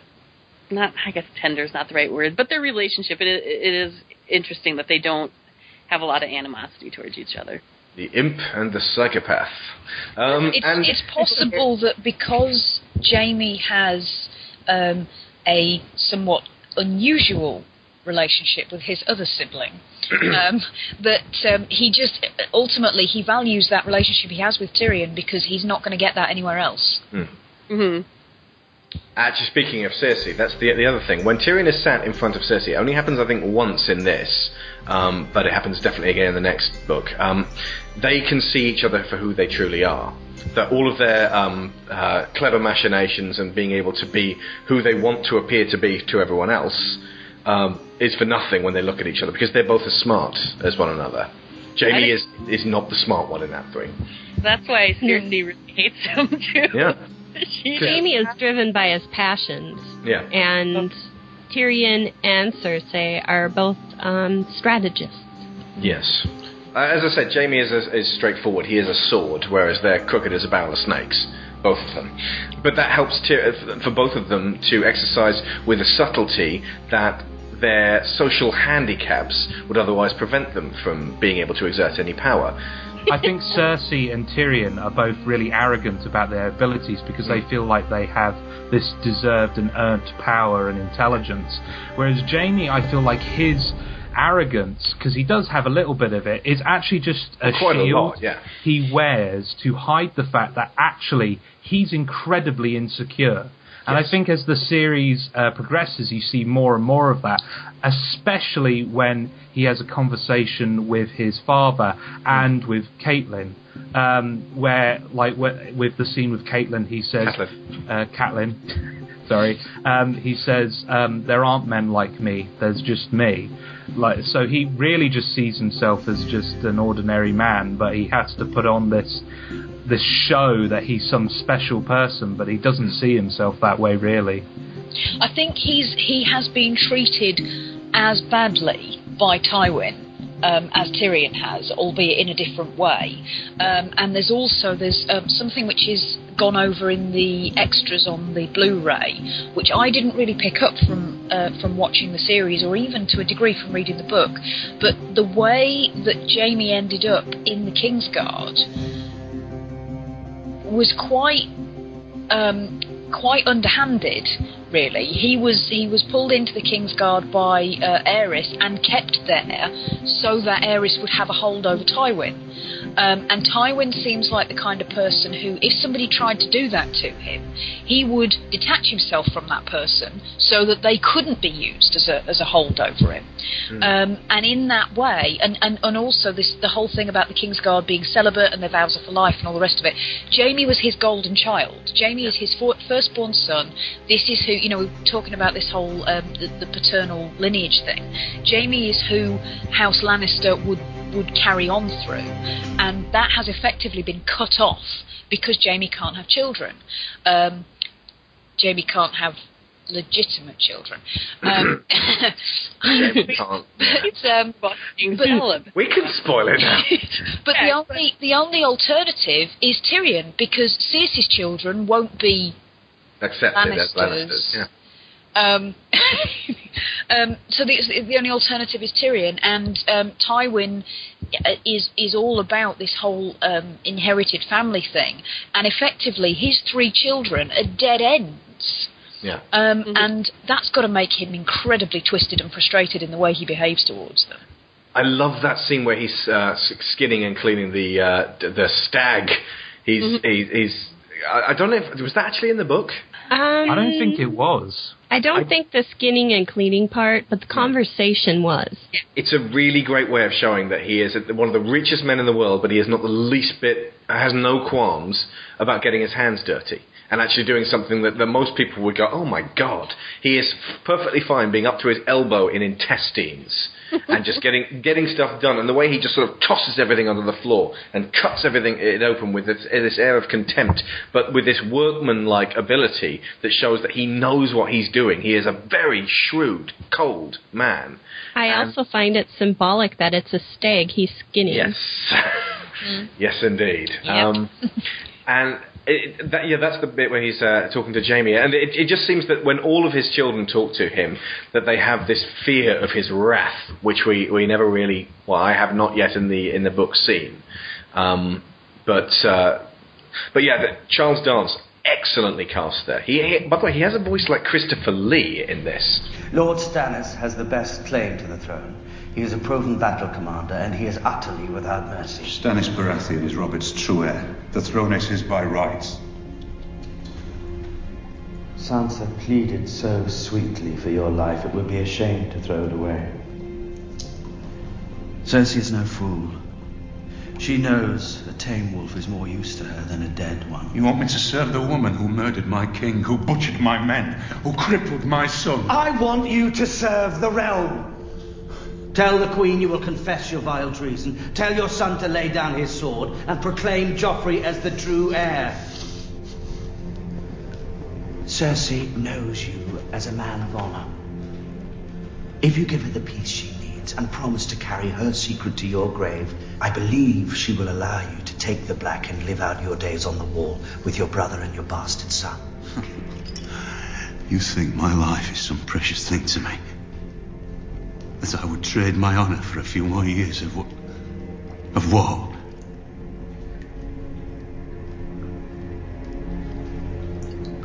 You grew up with actors. You learned their craft and you learnt it well. But I grew up with soldiers. I learned how to die a long time ago. Pity.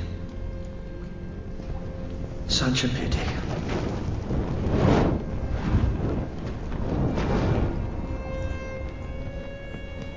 What of your daughter's life, my lord? Is that a precious thing to you? Eddard's career as the Hand. Short and sweet. it's he, he- kind of plays detective. It actually kind of reminds me, and this is a terrible comparison, with Attack of the Clones. as, as in, like, he gets this sort of detective uh, story to sort of work his way through, and he fumbles and bumbles around and sort of asks the people that are, you know are clearly setting him up for it. And uh, Littlefinger. We actually, we were, when we were watching it again, Sharon, you were asking why are they setting him up?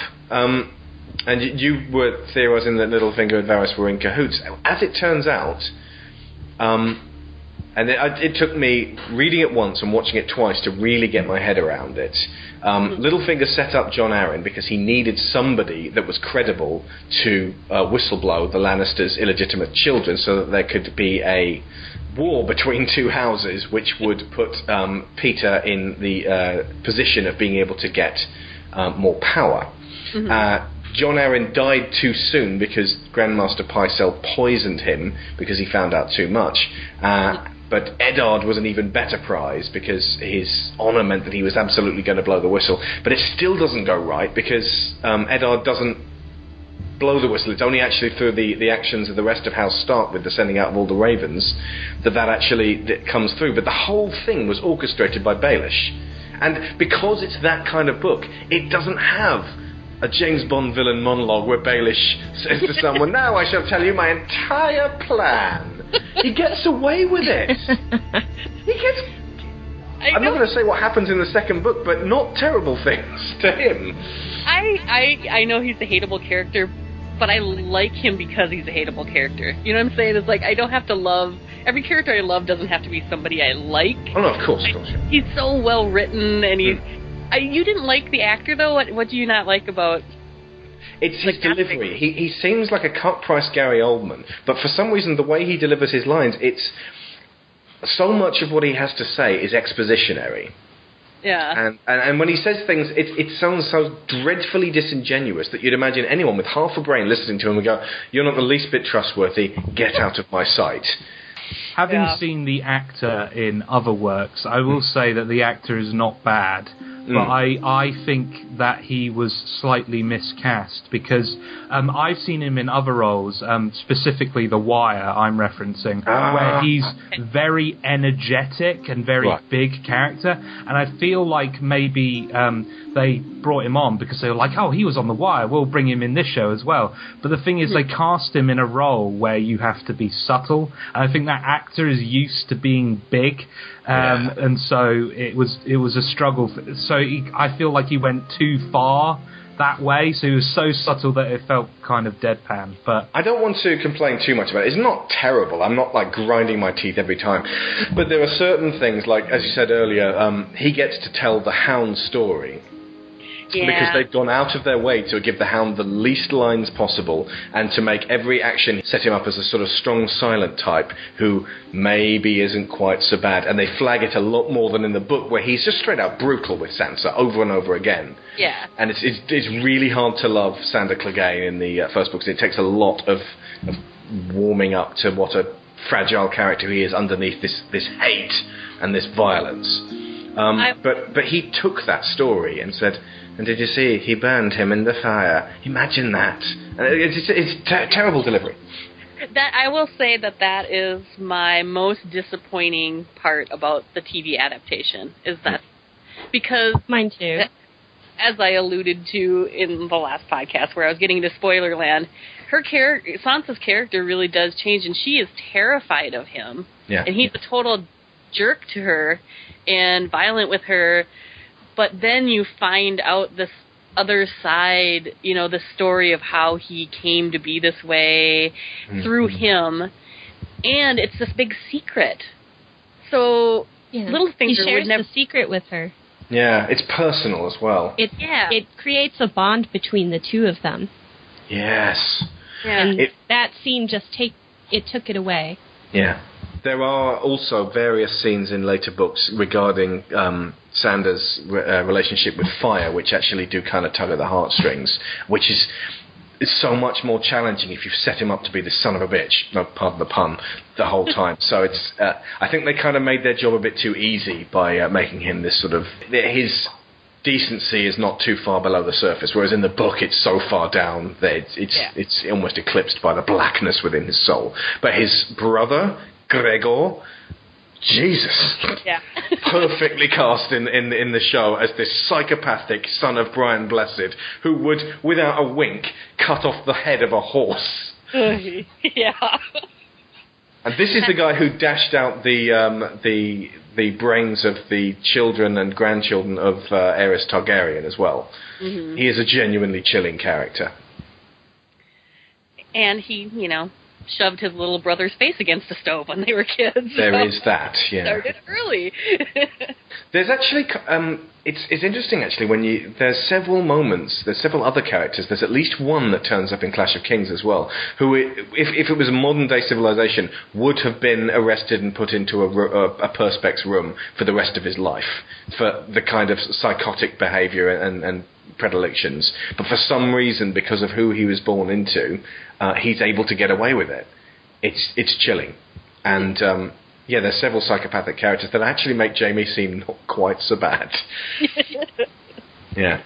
Yeah, shoving a small child out of a window seems to sort of Oh, he's just playing. pale in comparison, really. But that's one of the things that is so good about these books. It, every character is shades of grey. There is almost no one who is straight out black or straight out white. Everyone, like everyone who's horrible, does something human at some point. I'm still waiting on Gregor.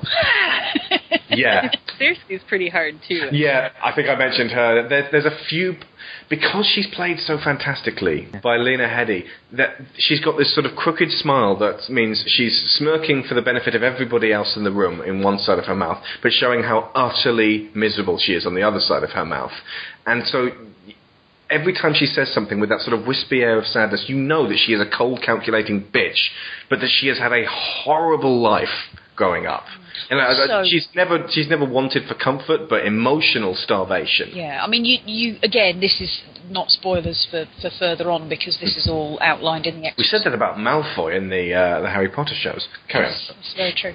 Um, yeah, in the extras on the Blu-rays, it, it goes into sort of how she wound up married to Robert in the first place, and she's, you know, she's this, she's this incredibly uh, intelligent and cultured and um, uh, attractive woman who her whole life has been nothing more than a bargaining chip and a womb.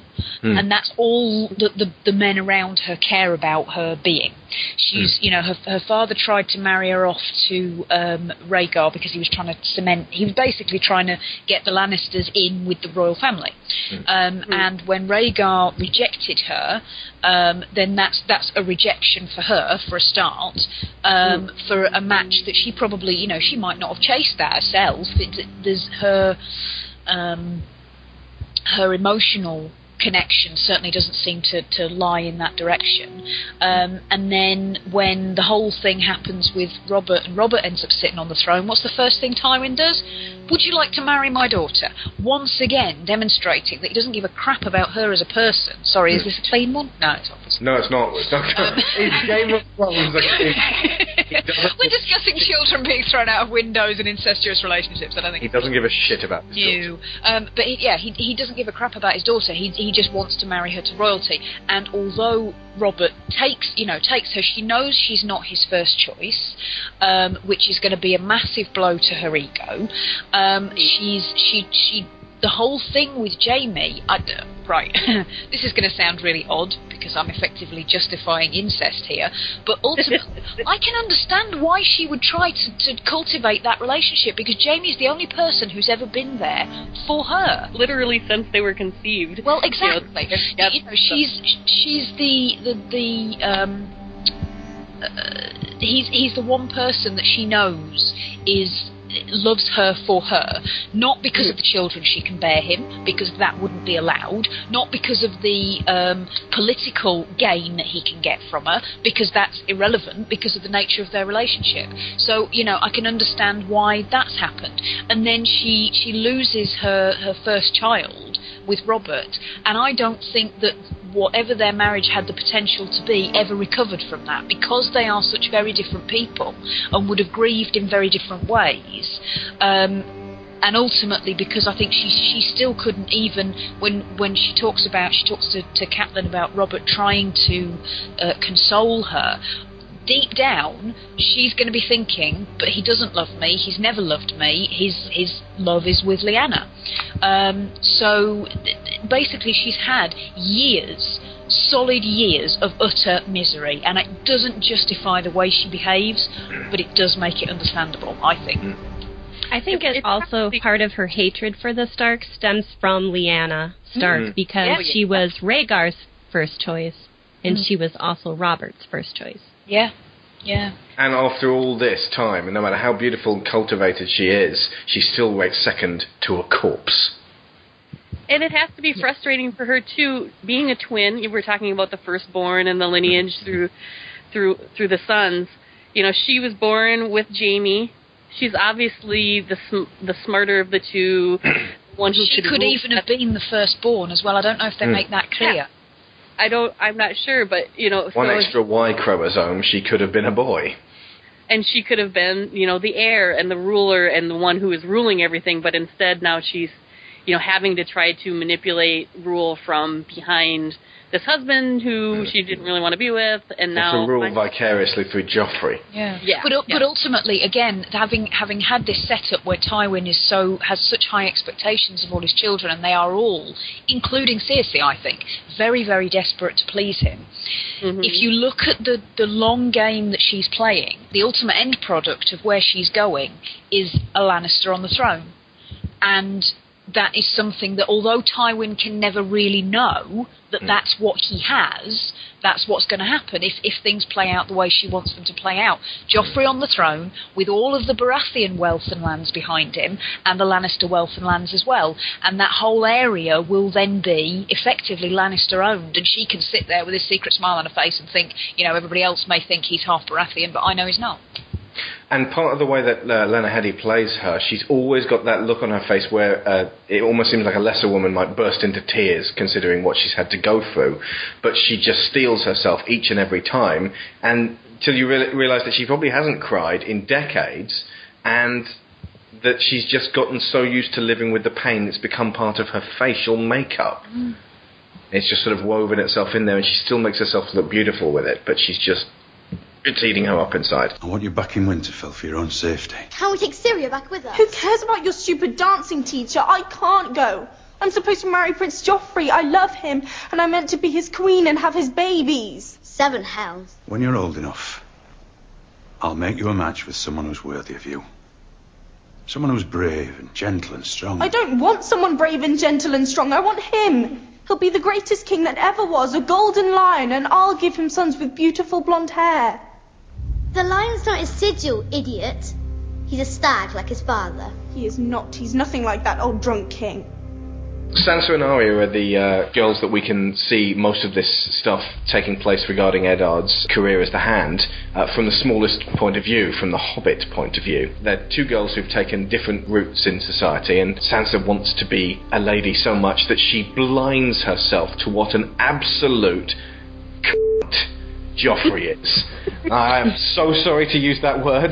I'm going to bleep it in the actual um, show. oh no, you're because- fine. He is. but I, I would never use it about anyone else but Joffrey. That's another one of those completely black characters. He has, to date, not done anything that would not make him a straight off, this kid has to die situation. I Um, like the Don't make any noises, Tara. Don't do anything that might indicate that he may either redeem himself or die a horrible death from dysentery. He's got a lot of digging to do to redeem himself. I will tell you that much. I think, yeah, there's a very similar parallel to Viserys and Joffrey. Yeah. Hmm. They're they're both pinch pinch faced little brats. Yeah. They're entitled little children. Yeah. And for Mhm. some reason, that's scarier than like a Dark Lord or anything like that, because a child just doesn't understand the consequences of the actions they're taking. No. It's just Unless an adult takes action to tell them that they can't have what they want. Yeah. But this kid's been told he can have whatever he wants, and Yeah. nobody tells him no. Absolutely. This this Well, yeah, this a terrifying them. look goes across his face when he realizes that he can kill Eddard Stark and do go against what everyone has been telling him to say because it'll please the crowd and because he just wants to make it happen anyway. Um, that moment is great as well because it does show that the other Lannisters aren't evil because Hmm. all the other ones are like, why would you do that? You moron! You've just ruined our chances. What with the Starks? Fantastic. But someone says, was it Maester Pycelle says, after he's, you know, shaking his flaccid knob around, um, he's, a, he's a good lad, a military tactician. No, he's not! Where did you get that from? Okay, carry on. Um, one, of, one of you ladies was going to say something Uh, I Oh. think she about Joffrey. Yeah, I was going to say um, Joffrey, uh, young Robert, Viserys, even Robb. There are people that have come into their power by inheritance. They didn't have to earn it. And Yes. so that can be a very dangerous thing. That's what Sharon was saying uh, a couple of weeks ago about the Slytherins. That uh, one of the um, defining characteristics of them is that they haven't had to fight tooth and claw to get what they've got. Sorry, I was just going to say I love the casting for Joffrey in the Oh, series. God, Oh, he is fantastic. Yes. I keep having to tell myself, I don't hate the kid, I don't hate the actor, I hate Joffrey. I've seen interviews with the kid Oh, as well. well, and he seems like a completely like you know down to earth, really nice guy. But I Mm. can't help but see him as the character and want to punch the screen. you bastard! that just shows what a good job he's done. And one one thing that I find really fascinating about him actually is that um, uh, there's there's a thing that happens with people's physical characteristics. The more you you know about them, you you can look at a superficial picture of somebody that you don't know anything about and determine whether or not they are physically attractive. The boy who plays Joffrey, much the way I'm gritting my teeth to admit it, he is superficially, you know, he's got he's got this sort of quite delicate features, and his, you know, he's he's you can see how he is quite visually appealing. But the more, Yes. Yeah, I so especially from you know Sansa's point of view as a whatever fourteen year old girl, you know he's yeah he's he's, he's, he's the, Westeros golden-haired prince. Justin Bieber. The bits are all in the right places. That's all I'm getting. effectively. But the more he behaves like a evil little shit, the more ugly he becomes. He actually seems to become visually hmm. Distorted and and start to become more and more unattractive because of the way he's behaving. Now, by contrast, I don't think that uh, Cersei is less beautiful because you know how she's behaving, because you know what her motivations are, and it's it's you know more about who she is as a person. Hmm. Um, but I, but the actor playing Joffrey is he, he does do an awesome job. It would be interesting. Again, Tara, don't make any noises to this effect. If suddenly you went to Joffrey's point of view, and you could, you got some sort of rationale for why he's behaving like this, or just spent one chapter in Joffrey's shoes, and then Joffrey gets killed horribly from dysentery. If it doesn't involve somebody sticking things up his arse as a young child, then it's not good enough. anyway, I'll- In a sense, you can, you can kind of see Joffrey's point of view. He's been brought up in comfort, but mm. It doesn't appear like his father has taken any interest in raising him or forming him to become a leader or to be become a man. no, yeah. That's all his mother. And so you know what she's like. hmm they never have a single scene together. They have one.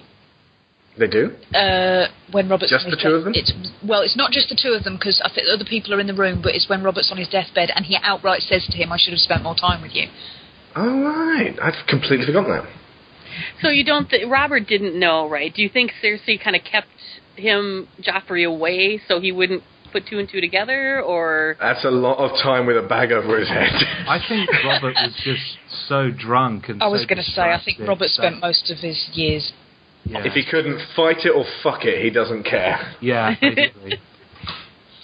Um, the, interestingly enough, though, there is one point when uh, uh, Joffrey shows that he's got huge amounts of weakness, but he quails at one point when Eddard actually says, uh, when actually Eddard has the balls to come out and say in the uh, throne room that he is born of uh, his his uncle and his uh, and his uncle's sister. He says he's not telling the truth, or something along the lines of, you know, He says, That's "I'm not not the king." What does he mean by that? what does he mean by it? It's a, it's a Yeah, case you're of a bright lad, Joffrey. Put it together. if if he actually did know that that was true, unequivocally, what would that do to Joffrey? And don't say anything or do anything, Tara. But okay, let's move on. Don't even laugh. Okay. I'm not doing anything. You keep know, saying know, that. I'm just that quiet. You are you are being fantastic. I Thank know my manners. I know nothing about the later books from anything that you've been doing or saying. Okay, uh, but Arya, with her uh, training as a water dancer, is it is the kind of the, the, the, the training her character has to go through so that she can make it through the, the grueling events of uh, the next book or indeed couple of books. Won't say about what, anything about what's happening, but if you, you get to the end of Game of Thrones, she's off on a journey, and it's not going to be a pleasant one. I think the teacher she has is so brilliant because it's that Yeah. perfect teacher student relationship. He's kind and caring towards her, but pushes her when uh, he knows he needs to, and Mm. reminds her, "Look, I'm the expert here.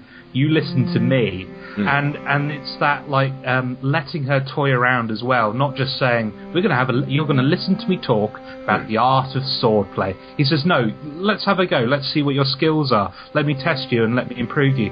And when that character um, at the way that relationship ends, and he defends her and basically sacrifices himself to save her. You really care about that guy, even though you've spent such a short time with him. Even though you've only ever met him in that capacity as Arya's teacher. It's, it's almost like he was encapsulated in that moment, as that that was the best thing he was at, and that was when he was the best person he could be. Yeah. One of my favorite parts of the book, not so much the series, because you know, in, in my head the book version was better. Was where she's uh, trying to catch cats. Yes. And she was down into the, I don't know, whatever the dungeon. There's this one like prime evil alley cat thing, like a, a- an elite. the thing I loved in the book was when she goes down and she finds the dragon skulls. Mhm. Like she's scared, and you know, but in the TV, they're kind of like somehow she knows that oh, these are the dragon skulls that used to be hanging up, and I'm like, no, she's supposed to be scared to death that there's like big monsters down there, and I just I love that whole scene, and then she hear overhears the spider and. uh Illyrio. Yeah. Illyrio. Is it Illyrio? I thought it was In the Varys. in the in the show, it's it's the spider is Varys. And Yeah. in the book, he's described as having a yellow forked beard. Of course, yeah. I still don't get again. Don't make any noises, Tara. but I still don't get what Illyrio's game was. It's like he he was putting up the Targaryens for a long, long time, and it, it seemed like he genuinely thought that they could that Viserys could succeed. But anyone would know that this kid is completely culturally brain dead. He's not going to survive at the Dothraki clans. All I'll say is he made um, a profit from selling Daenerys to the Dothraki horse lord. He got his price. All right. So um, now the only Illyrio thing he has well. left is information. So why not sell that as well?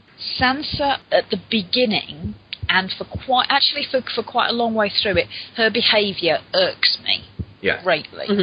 Um, Understandably, she's supposed to. Yes. No one's supposed to go. Oh, I completely understand, you horrible little teenage girl. No, no, no. Um, but not not just that. Even past the point where most people would probably be starting to go, yeah, actually, that's that's pretty rough, and and um, you, you kind of have the the sympathy for her because of the um, really raw end of the stick that she's getting. The Um, pointy end. the pointy end, yes. Um, but um, but ultimately, she just there was there was something about the way she was totally immobile, regardless of what was happening, that really got on my nerves.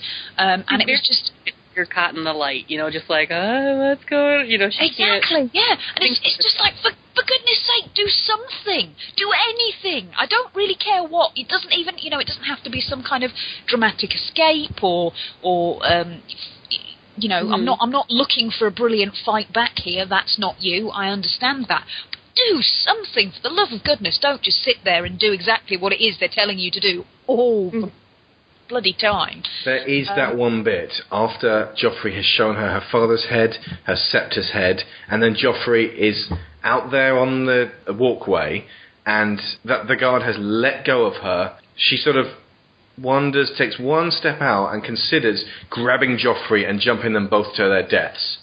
Mm-hmm. And it's just this one second, and it's this one moment, and you can see that they're going, Sansa could have done this, Sansa could have done this! And she doesn't, and then the hound pops his hand on her shoulder and says, you know, come back, princess. And it's like, oh, he's actually maybe kind of a good man. He doesn't want to see her die. No! Let her die! She has to do this. This is the one thing she could do with her life that would be something worthwhile. Take out Joffrey Lannister. Joffrey Baratheon. Take out the king. Take out the head of House Lannister. Take out herself, which means that the Lannisters have no leverage. They have nothing to bargain with against the Starks. The Starks have Jaime Lannister. The Lannisters are genuinely on the back foot. She could have done that. And it would have meant that she'd have to die and she'd have to sacrifice herself. But frankly, what she got to live for at that point? It's just so frustrating to watch. Yeah. And then it's like, Clegane, God damn you! You know that was the right thing to do. That's what makes this so good, though. Yeah. Robb. Robb. Robb.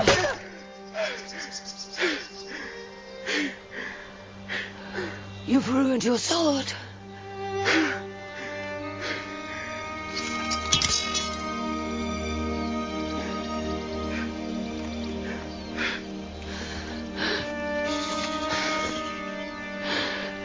I'll kill them all. Every one of them. I'm gonna kill them all. My boy. They have your sisters. We have to get the girls back. And then we will kill them all. Robb's War. Um, this is actually a fairly quick moment because ultimately they don't really focus on Robb for this, and he's not even really in the next book. They talk about stuff he's doing, but he's not really in Clash of Kings. Let's face it, Robb is kind of boring. He doesn't have that many characteristics about him. He's you know, he's a good man, and he's he's he's actually still a boy, and he's, given all Ned this without stuff the to do. emotional turmoil. Yeah, and Yeah. he's given all this stuff to do, and uh, you know he's close to his mother, and, and it, he he has not made mistakes in his life in the same way as other people. So he's not a disappointment to anyone, and he's got a lot to live up to. But but he's, he actually does pretty well at, at what he does, especially for his age. So so he starts that up, but then that was- all ties in with Brandon, who I've actually put in this particular section, who is a lovely, sweet-natured, creative little kid. And you want good things to happen to him, and you start to get nervous when he's climbing all over the walls at the beginning, and then when um, he gets pushed out of a window by Jaime, you're like, that's it, he's dead. That's the most horrible thing I've ever read. And then he, he pulls through and and is unable to walk. Now, oh god, no, it's later spoiler books. Okay. yeah. God damn it, I can't. Okay. Bran sets himself up as a flawed, damaged character who had all of these dreams of what he could be, and is actually very similar to Tyrion. The ep- episode three, I think, is called "Cripples, Bastards, and Broken Things." Yes. Uh, and it's it, Tyrion likens each of them, them to each other and uh, gives him the recipe for a, a horse, um, a special saddle Plans. plans. It's a recipe in Warcraft. In Warcraft. Um, but it's it automatically it's like you know what in this world at least this thing that hasn't killed you has made you stronger. And, and Bran finds it, you know himself able to actually uh, reach out in different ways. And for all of the shit that Bran goes through he becomes ten times the character that Robb is and would make a, a a real head of house for the for Stark because of what he's actually gone through. So I'm really really hoping that Bran's okay. Well, don't he, say anything, uh, Sarah. his um, character is interesting too, as becoming broken like that. Hmm. He kind of is opened up into a uh, opens up to like more of the mystery, where he starts having the dreams. Yeah. Um, I love crows too, so I was very happy with the uh, with the crow. They had real difficulty taping an extra eye onto that crow, apparently. I would imagine so. They put up quite a fuss. uh, so yeah, he gets he gets kind of like this vision that's uh, that's kind of interesting. Uh, Yes, he has. He does have a crow dream, But and he he doesn't doesn't understand understand why. Yes. Mm-hmm.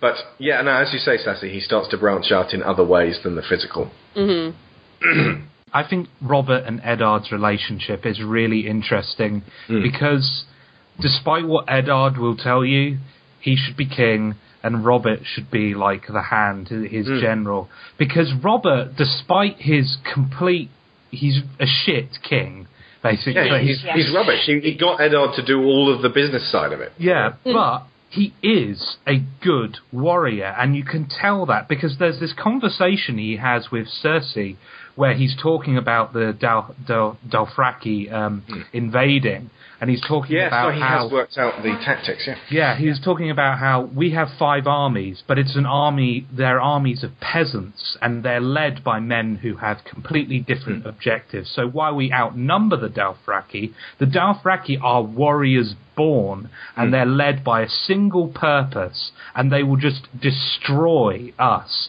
Because we could we- turn King's Landing into an impenetrable fortress. They don't need to penetrate us. They could just go back away from our fortress, rape and pillage their way through the countryside. Yeah.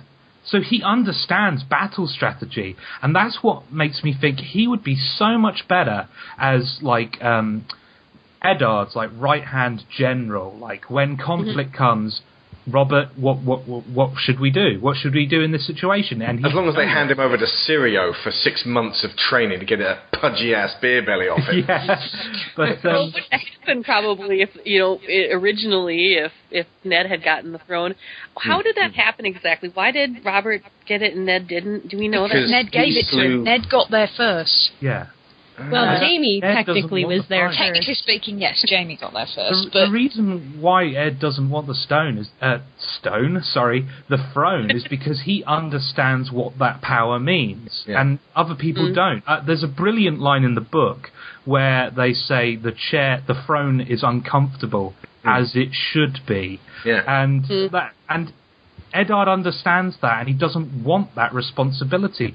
And the fact that he doesn't want that responsibility makes him the perfect choice. it's the epitome of this thing about anybody who wants power shouldn't be allowed it. Yeah. I asked Sh- Sharon yesterday, could he not have just turned up at Winterfell and said, "Look, I've got to get another hand, but face it, I'm a shit king. You're king now." Uh, could he not have just done that being king? Could he not have created a law? And you said no, he couldn't because you have to. I It has to be contested. Yeah, I didn't think the people would accept it, and Couldn't he say, you know, say, challenge me to single combat? and so they have a fight. He goes, oh, pulled a hamstring. Okay, I win. I cede. You're the new king. And suddenly Eddard, who hasn't taken a step forward, becomes the new king.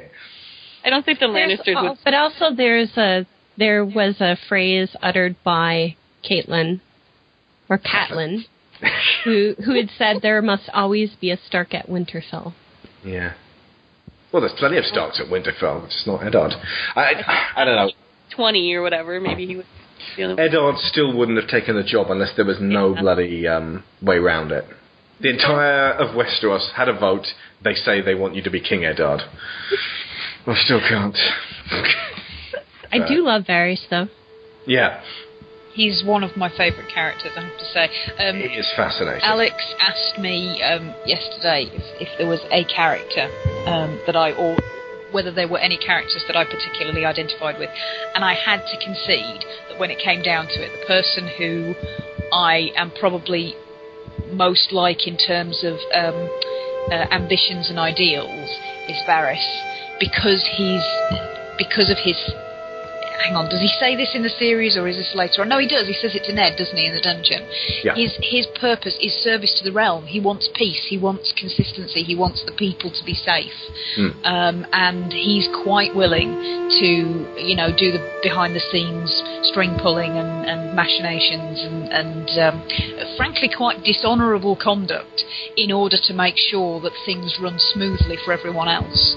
Um, which I, I I am kind of quite a behind the scenes sort of person. I like doing jobs that involve knowing more about what's going on than other people, but making sure that the side of things that they're on goes smoothly. I was going to say he's not he's called the spider for a reason. He weaves the webs that everyone else gets tangled up in. And we may not always know his outright reasons, but they become clear. Mm. Yeah. Josh. At the point I am in the story, and this probably will change, he feels like the closest thing to like a Gandalf character in terms of he's kind of. Stop it. Sorry. Um, but no, he's he's manipulating things. He's not taking on the role of I am the hero that's coming to save the day. I'm not the king returning to Gondor or whatever. I'm not Frodo taking the ring to Mount Doom. He's just the person who's orchestrating those events to happen the way he wants Maybe them. the Dumbledore over the Gandalf thing. Okay, yeah, no, that's a better comparison. But they're, they're very similar in, in style. We, we established that over the, uh, the, the Potter shows that um, there are superficial similarities, but there's also a lot running closer to them. Um, Varys is also the darker reflection of uh, uh, Littlefinger, who obviously uses all of his um, machinations to serve his own ends. He's he's utterly corrupt, and uh, they the the makers of the show made a point to have them uh, have at least two. Uh, standoffs where they're sort of standing in front of each other, sizing each other up. I love the bit where Varys says, "Do you have, you know, sp- sit up nights thinking about my gash?" In the same way as um, I would say that uh, Eddard and um, Tyrion are diametric opposites, but maybe it's Eddard and Cersei. Mm. Yeah. Um, I having would said say that, that's both accurate. Of, both of them are trapped by who they are in that society. They've got to do certain things. Tyrion almost has more freedom than both of them because no one expects anything of him. I'd say actually Varys does the thing that Tyrion says about use your um, your flaw as your armor as well. He when Littlefinger picks on him for being a eunuch, effectively, he's like, yeah, and what of it? You're not a eunuch, are you? they did create a character of Ros for the uh, show to give Theon Greyjoy more to do. Now, I'm not going to spoil what happens in um, book two, but Theon becomes a much more prominent character in that, and so they give him more screen time in this to set that up and to set up the, his insecurities. And I think they actually did that fairly well. It also showed that he tends to try and express himself through violent sex a lot of the time. Theon has a parallel to Jaime in a sense that Jaime was put into the King's Guard at the Red Keep as sort of maybe not so much the King's Guard, but maybe a bit as a hostage Yeah. As well. Yes.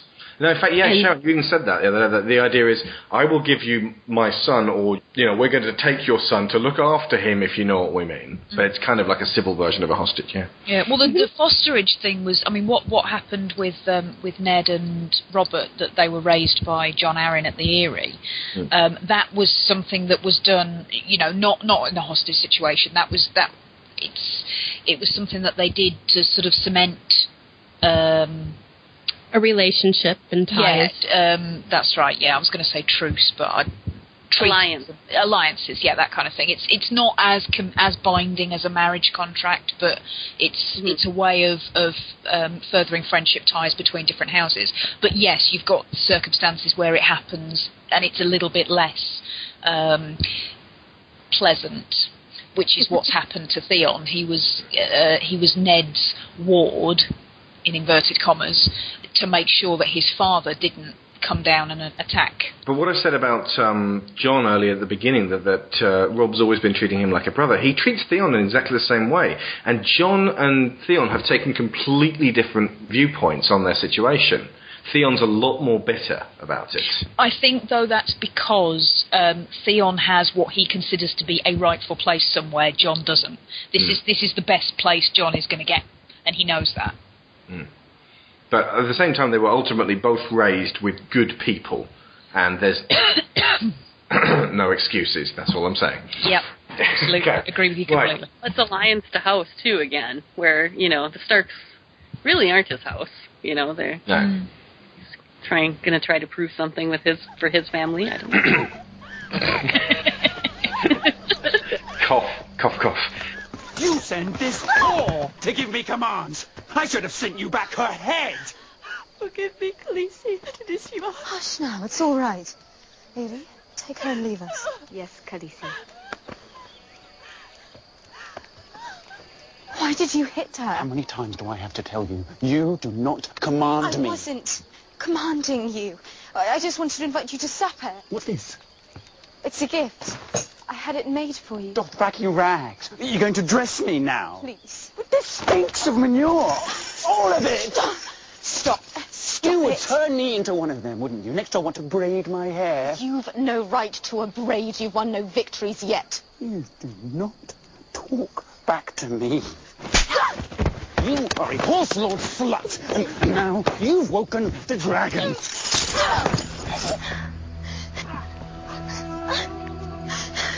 I am a Khaleesi of the Dothraki. I am the wife of the great Khal, and I carry his son inside me. The next time you raise a hand to me will be the last time you have hands. Right, okay, so Dany and Dany's ascension. Now, Dany is the character who goes through the most changes and transforms like a caterpillar into a butterfly in this. And I didn't think on watching the first episode that the actress would be able to put. I, I knew she'd be able to pull off Dany in the first few, but I didn't realise how well she'd be able to actually carry off in the last. And she really comes through. Dany's my favourite character, apart from Tyrion. No, what's really interesting is the actress literally just came out of drama school when she got hmm. that role. And to think, to take on that role, just coming out of drama school, that was such a challenge to take on. Balls of solid rock. That's all I will say. Khal Drogo, um, the, the the actor playing him again looks in- like a giant statue, like this you know huge Oh. Maori kind of looking guy.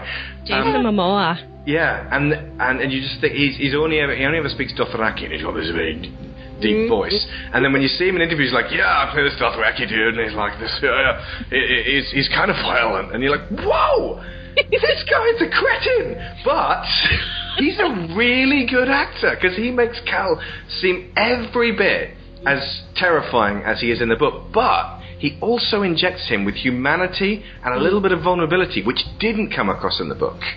And he actually makes him the best version of Khal Drogo that I think could have happened on screen.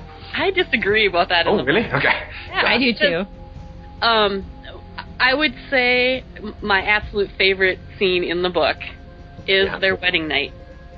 No. because this is being led up to by you know she's this young girl. She's being sold. She's very mm-hmm. frightened because these people in her eyes are very violent and scary. And mm-hmm. i'm reading this and i'm like you know oh we're leading up to the wedding night and he is gonna like just Rape You the crap out of her. from one end to the other and it you know i just was so worried about her you know because i liked her character Hmm.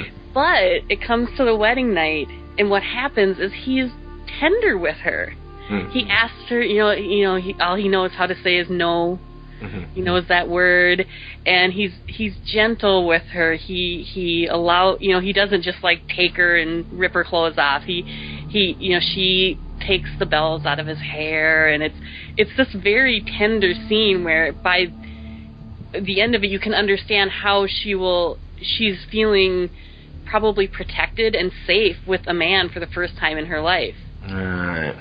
And- Okay. Yep. See. They don't you're portray that so well in No, no, the you're right, yeah. series. not I in think the series doesn't happen I think But- there is a reason why, though, um, because although I, I know what you mean about that scene, and it is a great scene, and it's it's very important to the characterization of their um, their relationship, Hmm. but I think it would have been difficult to put that on screen without a making it look like a scene out of Mills and Boon. Cutting to waves on the beach. Yeah, exactly. um, and B, is, but go on. how how do you then explain how their relationship progresses? Because he then does become quite uh, brutal. Well, maybe not brutal, but he does become quite brisk with her, and um, that. He was rather brisk with me. This stuff. Rake the shit out of me all sorry. night. No, but he no no no he doesn't because she's it's it's not like that. But there's a reason that she ends up going to to Doreah and saying, "Look, I want Yeah. you to teach me how to." Well, no, the, yeah, the idea being that she is the one who evolves their relationship, and Yeah, she takes control. exactly. She point. takes so control of- That's the pivotal moment in the in the show. That's yeah. right. And I think if if there had been that element of um, uh, the, the the very tender side of him and From the word go, yeah. yeah, it, it, it mm-hmm. takes that away from her a little bit. It, it takes away the fact that she's taken control of that and she's built mm-hmm. that self because that's what she wants. You still get some of it. He does caress her in the in the in the first one. He isn't a He's total not, he's gentleman, not. but he's neither is he a, a brutal animal. He's No. just sort of somewhere in the middle. No. Mm-hmm. I don't it seems to be quite well executed, but it's not the same as the book. Yeah. I feel like in the TV show, um, they're both gaining something from each other Yeah. with this relationship. Yeah. Um, Dany gets Drogo's strength and his power, but Drogo gets Dany's compassion and kindness, and that's what I think makes that relationship. Um, Really interesting. I don't know if I'd describe it as love, but they're definitely educating and learning something from both uh, each other. And there is a very strong attachment and bond between the two of them as well. Yeah. They genuinely, it's uh, you start to feel fairly soon into it that they that they actually care about each other. He calls her his moon. She calls her him her, her sun and stars, even when she doesn't have to.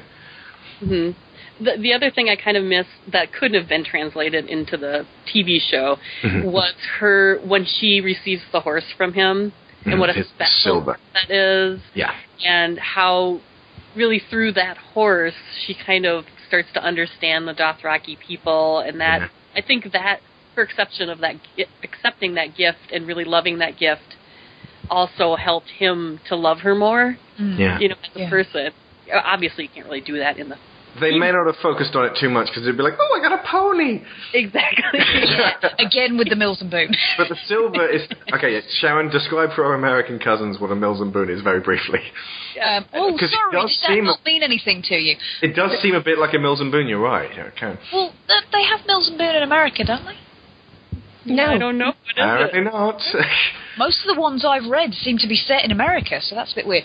Uh, okay, basically, it, it is a very long-running series of. I, I, I don't think I can bring myself to even call them novels. Um, they're they're like um, little thin thin paperbacks um, of romance stories. uh, that, Oh, uh, yeah. but, you know, Okay. they, they the publishers would bring out, you know, two or three new ones a month, Mhm. and the idea is that you, you women would buy all of them, and they were a, f- you know a few a few pound a time, um, and eventually you have this collection of the same story over and over and over again. Boy meets girl. Boy Yeah. is Well, somewhat no, boy doesn't meet girl. Girl is, is, is handed to boy by her cruel father. Yeah, by you know, the, the, they have different slants on them. Some of them are set in sort of you know Victorian era, where you do have a, an arranged marriage, and to start with, he's cold and distant to her, and eventually, you know, she she warms his his Sometimes he's a highwayman. and yeah, sometimes a highwayman, and she warms his icy heart, and he he warms to her, and by the end of it, you know, they're falling into each other's arms. And as as the years progress, Sometimes he's a get- barbarian chieftain. yeah, absolutely. Um, and it, it, it basically they, they are the most Uh-huh. ridiculously um, narrow view of what the female fantasy consists of, and women have boosted this for years by buying the damn thing. It really, really. And have, watching films based on that premise over and over again. yeah, and and um, then it, it got to the point where they started doing slightly more racy ones, and so they, they had sex in. But it's it's They didn't have sex in them before. no, Oh, not lord. the early ones. They It just started cut through shots of Yeah. waves on the beach and the fire. Yeah, exactly. we Um, have Harlequin romances. That's Harlequin. ro- Yes, ha- exactly. Yes, I've read Harlequins too. Exactly the same sort of thing. Okay, Um, so, So, so basically, Martin was treading a very fine line with this one because he could have strayed into that territory over and over again. But I guarantee that in very few Harlequin romances does one of the protagonists have to eat an entire horse heart. if she vomits just one drop, then her son will be a whelp. That One must at a turn my stomach. I, c- I can hear Sharon howling with laughter in the other room. She's muted herself. She's whooping now. oh no, we broke Sounds her. human. Demons are dancing in that room tonight. Oh. Someone's strangling a cat. Sorry, okay, right, carry on. Um, I, I can understand how it is a fine line. And to Martin's credit as well, sometimes fantasy writers, especially male fantasy writers, it's hard to get that perspective of this young woman, yeah. you know, without being too cookie cutter about it. You know, to get that subtlety of emotion of, of her, you know, coming into the situation where she's scared to death and then actually falling in love with this guy and it not being like a Stockholm syndrome kind of thing Mm. but rather her coming into her power after have been powerless her whole life. So I was wondering about that while I was watching. I was thinking, is this attachment merely that she's, um, you know, she's adrift and it's any port in the storm? But no, they, they, they as you say, Josh, they genuinely seem to be fe- feeding off each other in in a, in a healthy way, and it's as healthy as Dothraki, who are fond of raping and killing, can get. But um, you can see in the way that she starts to respond to um, Viserys after years of being uh, mistreated by him. Um, she starts to be more sure of herself in countering that and in saying to him, "No, I am a person. You will treat me like a person, or shit's going to go down." Um, and if I think if if it was being if her relationship with Drogo was being painted as sort of um, you know she's she's a possession and she's she's just clinging to him because she's got no one else to save her. Ultimately, Drogo doesn't save her. no, no. Mhm. She saves herself, and that's that's Yeah. why her her character development is so fascinating. Yeah. And Viserys, in the in the book, he was utterly loathsome, and uh, I, I just I couldn't wait for something horrible to happen to him. He was he was not too different from Joffrey. However, in the show, he's very different from Joffrey in terms of the fact that he is actually quite charming. He has a really kind of smooth delivery on his lines, and he actually reminds me a little bit of Ralph Fiennes. He doesn't. He has that a similar kind of coldness, and he, he actually almost says at one point, you know, when they speak of this moment, it will be how you begged for death. He's got a charm to him. You know, he- he's got a twinkle in his eye. He's a handsome chap, and you could almost imagine him being a king. But then, whenever he gets angry and upset, he goes all screechy and chinless, and you realise that he is not a worthy man. And then that Dany gets the upper hand. It feels totally natural when you realise that she was the one who actually got all the power in this particular um, gene pool, and it just took this event to bring it out of her. I find it kind of interesting also because over in Westeros, a woman could never be a leader. Mm. But there she is in the Dothraki Sea. She's the Khaleesi. She commands people. Mm. And uh, Viserys is not in power there. Nobody cares who he is. It is. Dothraki don't give a crap. They don't. They, but they don't care about the High King. They do still say that the second that Khal dies, they're off, and most of them do go. It takes uh, only scraps are left over at the end. So really, it is still still a male-dominated culture, but they do allow women to become points of veneration. The um, oh, what do they call them? The Dosh Dosh Khaleen. Yes. Is that what they're called? The the, the elders, basically, the the um, the Khaleesi's of uh, Khals who are no longer leaders. They all go to Dothrak, and they have it's almost like a council of wisdom there. And they when because Dothrak is this place of relative peace compared to how the Dothraki normally live. Um, it's almost like this is where they all go for. This is their heart. This is where they go for their advice and their guidance. Um, so from a um, an intellectual perspective, there seems to be a lot of female power there. It's just that it's all internalized in Vaes and it doesn't seem to carry out into the grasslands much. So when the actual shit does hit the fan and Khal does become wounded, I kind of like the fact that in in this. Um, in the book, she sort of finds him, and it's the aftermath of a battle, and he's got a nipple hanging off, and he seems to be very kind of, Ugh, I've never been beaten before, and also I've never been wounded that badly before. He doesn't understand what it's like to be wounded that much, and he also rejects Mirri Maz Duur's poultices and, and uh, various attempts to heal him, and just sort of, they specifically make a point of the fact that he keeps taking off the the dressing, whereas in this he he actually he gets the wound by defending Dany in the first place, and he starts succumbing to it very, very quickly and doesn't, you know, keep rejecting the uh, treatment. So it's it's almost like there was nothing that could be done for him at this point, and it, he didn't bring it on upon himself, which he it does seem more like that in the. Uh, the show, but it seems like more of a tragedy's going on, and less just of uh, an imbecile who doesn't understand medicine. Um, also, they they are making Mirri Maz Duur a lot more black and white in the TV show. I think. yeah, Yeah, Sharon, your your theory on Mirri, because you you yeah yesterday. I well, I I think when when you look at the way things go in the, in the TV series, it's pretty cut and dried that she is trying to get revenge for what's happened to her people. Um, and again, like with everybody in the show, it's it's you know there, there's shades of grey, and you can kind of understand that from what's when she says to Dany. I don't think that's the only take they had of that, by the way. I'm sure I've seen another take of that where she says it slightly differently. But when when she says to Dany about you, know, yes, you saved me. I'd already been raped three times. They'd burned my temple. They'd killed all the people that I I lived around. Um, what were you saving? Um, you can see what's what's driven her to, to behave the way she has. Um, but in the book, I certainly to begin with, she's a healer. She doesn't seem to.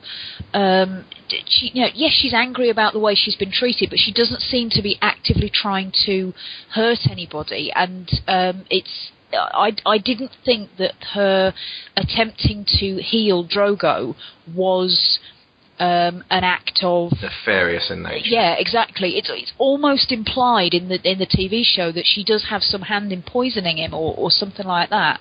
Um, whereas in the book, it came across to me that she she does her best to help, and she's I, I think she does see an opportunity to hit back at the people who have hurt her so badly, and she takes it. But I didn't think she was planning it from the word go. Whereas in the show, I think it did seem as though she'd kind of very deliberately set Dany up to be in the horrible, horrible position that she ends up being in. Um, That's and I- interesting. I, I actually read it the other way. I read it that in the book that she was planning it. The show and in the show, much.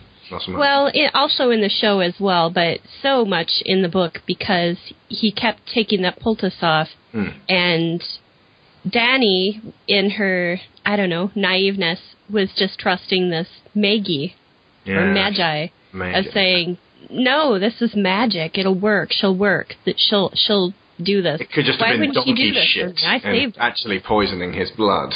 exactly. Yeah. Uh, either way, I, I think ultimately when it comes down to it, for me, whether Mirri planned it from the beginning or whether Mirri planned it from um, later on in the in, in the equation, when she looks into Dany's eyes and says, "Yeah, there's going to be a, a trade-off on this one." So should we do this thing? you, Dany is absolutely justified in putting her live onto a burning funeral pyre. I would fucking do the same thing myself. It's a monstrous act, and it's it's making Dany suffer the most. Ultimately, there's other ways to kill Khal Drogo, uh, and then ultimately she didn't need to take uh, Dany's baby from from that. And she justifies it in terms of well, now he's not going to be the stallion that mounts the world. Ultimately, if Khal dies, it doesn't matter whether she's got his his, his baby or not. The, the the the riders will bugger off anyway. Sorry, if, if Drogo dies, it's it's it's it's needlessly cruel her part to the one person who might actually be able to affect social change among the Dothraki. but at the same that point, I, I can understand why Mirri might be somewhat nihilistic. Same time, she's going on the funeral pyre. Yep. So kind of like with Cersei, I I I I don't agree with it, but I understand. Drogo will have no use for dragon eggs in the Nightlands. Sell them. You can return to the free cities and live as a wealthy woman for all your days. They were not given to me to sell.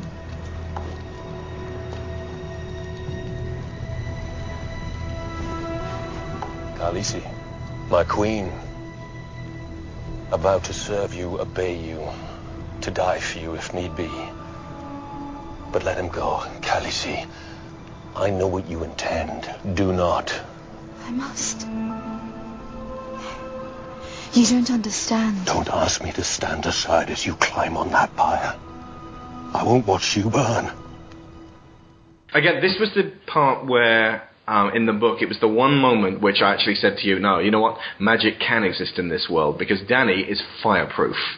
And this, this rebirth by fire, it's even more um, violent in the book because all of her hair burns off. And, um, and the dragons are literally suckling at her teats at the end. I think they, they kind of shied away from that because they didn't want people to go, what the fuck? No, they the are. they are. It's so very subtle, though. They're not. They, they didn't like zoom in on it and have the, the, the dragon just gorging away at that point. Well, no. It's implied, but subtly in just in the way that people who would go, "Oh my god, what the fuck's happening?" are going, oh, "Dude, boobs." Yeah. But it's Dragons, such a boobs, fantastic, rousing moment, and just. I'm in the middle of Storm of Swords at the moment. I have not yet witnessed a scene which is as emotionally torrid as that final part of Game of Thrones. It is such a brilliant way to, to end the, the, the book. This is the scene that I meant, though, when I said about the um, uh, the actress who plays Dany being extremely brave in, in taking on mm-hmm. this role, especially if she's so fresh to the to the acting world, because it would be very easy to then get typecast as she's that chick who'll get a kit off. Well, and this is what I was talking about too in the last show, and I was talking about the use of magic mm-hmm. and how the fact that there's so little magic in the show makes this scene even more amazing and impactful. You know, where if there'd been stuff going on all along, it'd be like, oh, of course. I mean, even though when she gets the dragon eggs for the wedding present, Mhm. you're like, hmm, I wonder what's going to happen here. I wonder.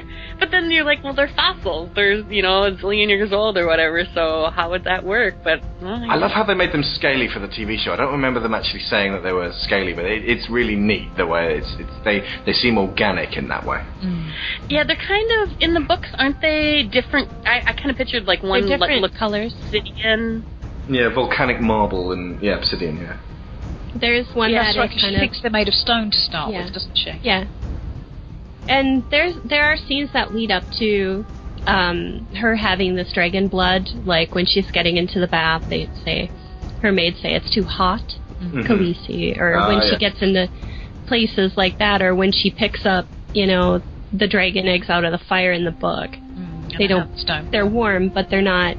They're not burning her. And then my favorite scene when she talks about Viserys and how he's not a real dragon, she says fire wouldn't kill a real dragon. a golden crown.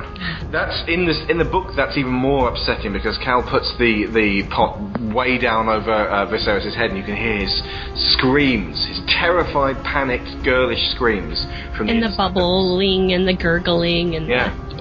Um, in in the uh, film, it's much more sort of symbolic. Look, he's pouring molten gold over him, and it, it, it takes what half a minute to melt that stuff. It wouldn't even be. It would just be warm. but uh, I mean, sod it. You know, it's it's, it's poetic license. But yeah, it's it's still chilling. The way that she just sort of stands there and lets it happen and goes, you know what, this is this is actually the right thing to happen at this point. There's no, there's nothing that could make Viserys happy. He clashes with Ser Jorah before that happens. One of my favourite characters in terms of the fact that he's he's not complicated. He's just a man with a with a really strong resolve, and um, I, I really like how uh, close to Dany he gets. Yeah, I like him too a lot. He's a I very little character. I, I think that's mainly due to the actor who plays him, and forgive me, I've completely forgotten his name. Um, but he just has that way of delivering lines that makes you feel like he's known all this stuff for ages, and he has that Ian McShane quality where. Um, when he says something, you like feel like he's uh, talking about it from a place of experience and having done it before, and uh, you know he knows what he's talking about.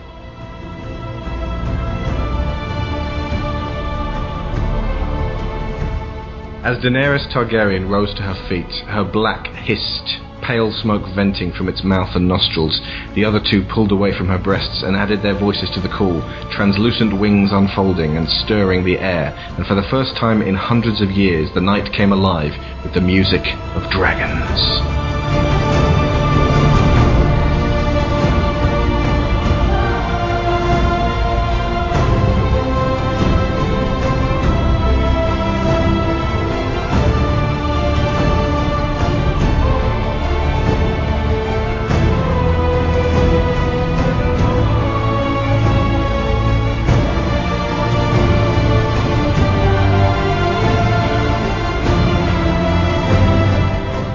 It's just such a powerful way to end a book and leave you going, shit, I need more right now. Oh yeah.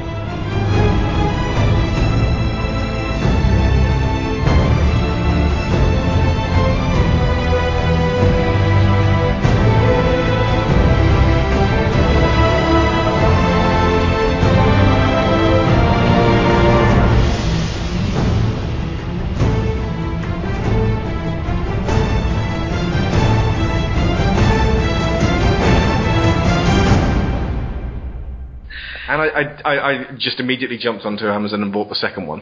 thanks to the Kindle, you can do that in seconds. Uh, happily, when I, uh, I I actually was turned on the the books by my husband Jeff, Mhm.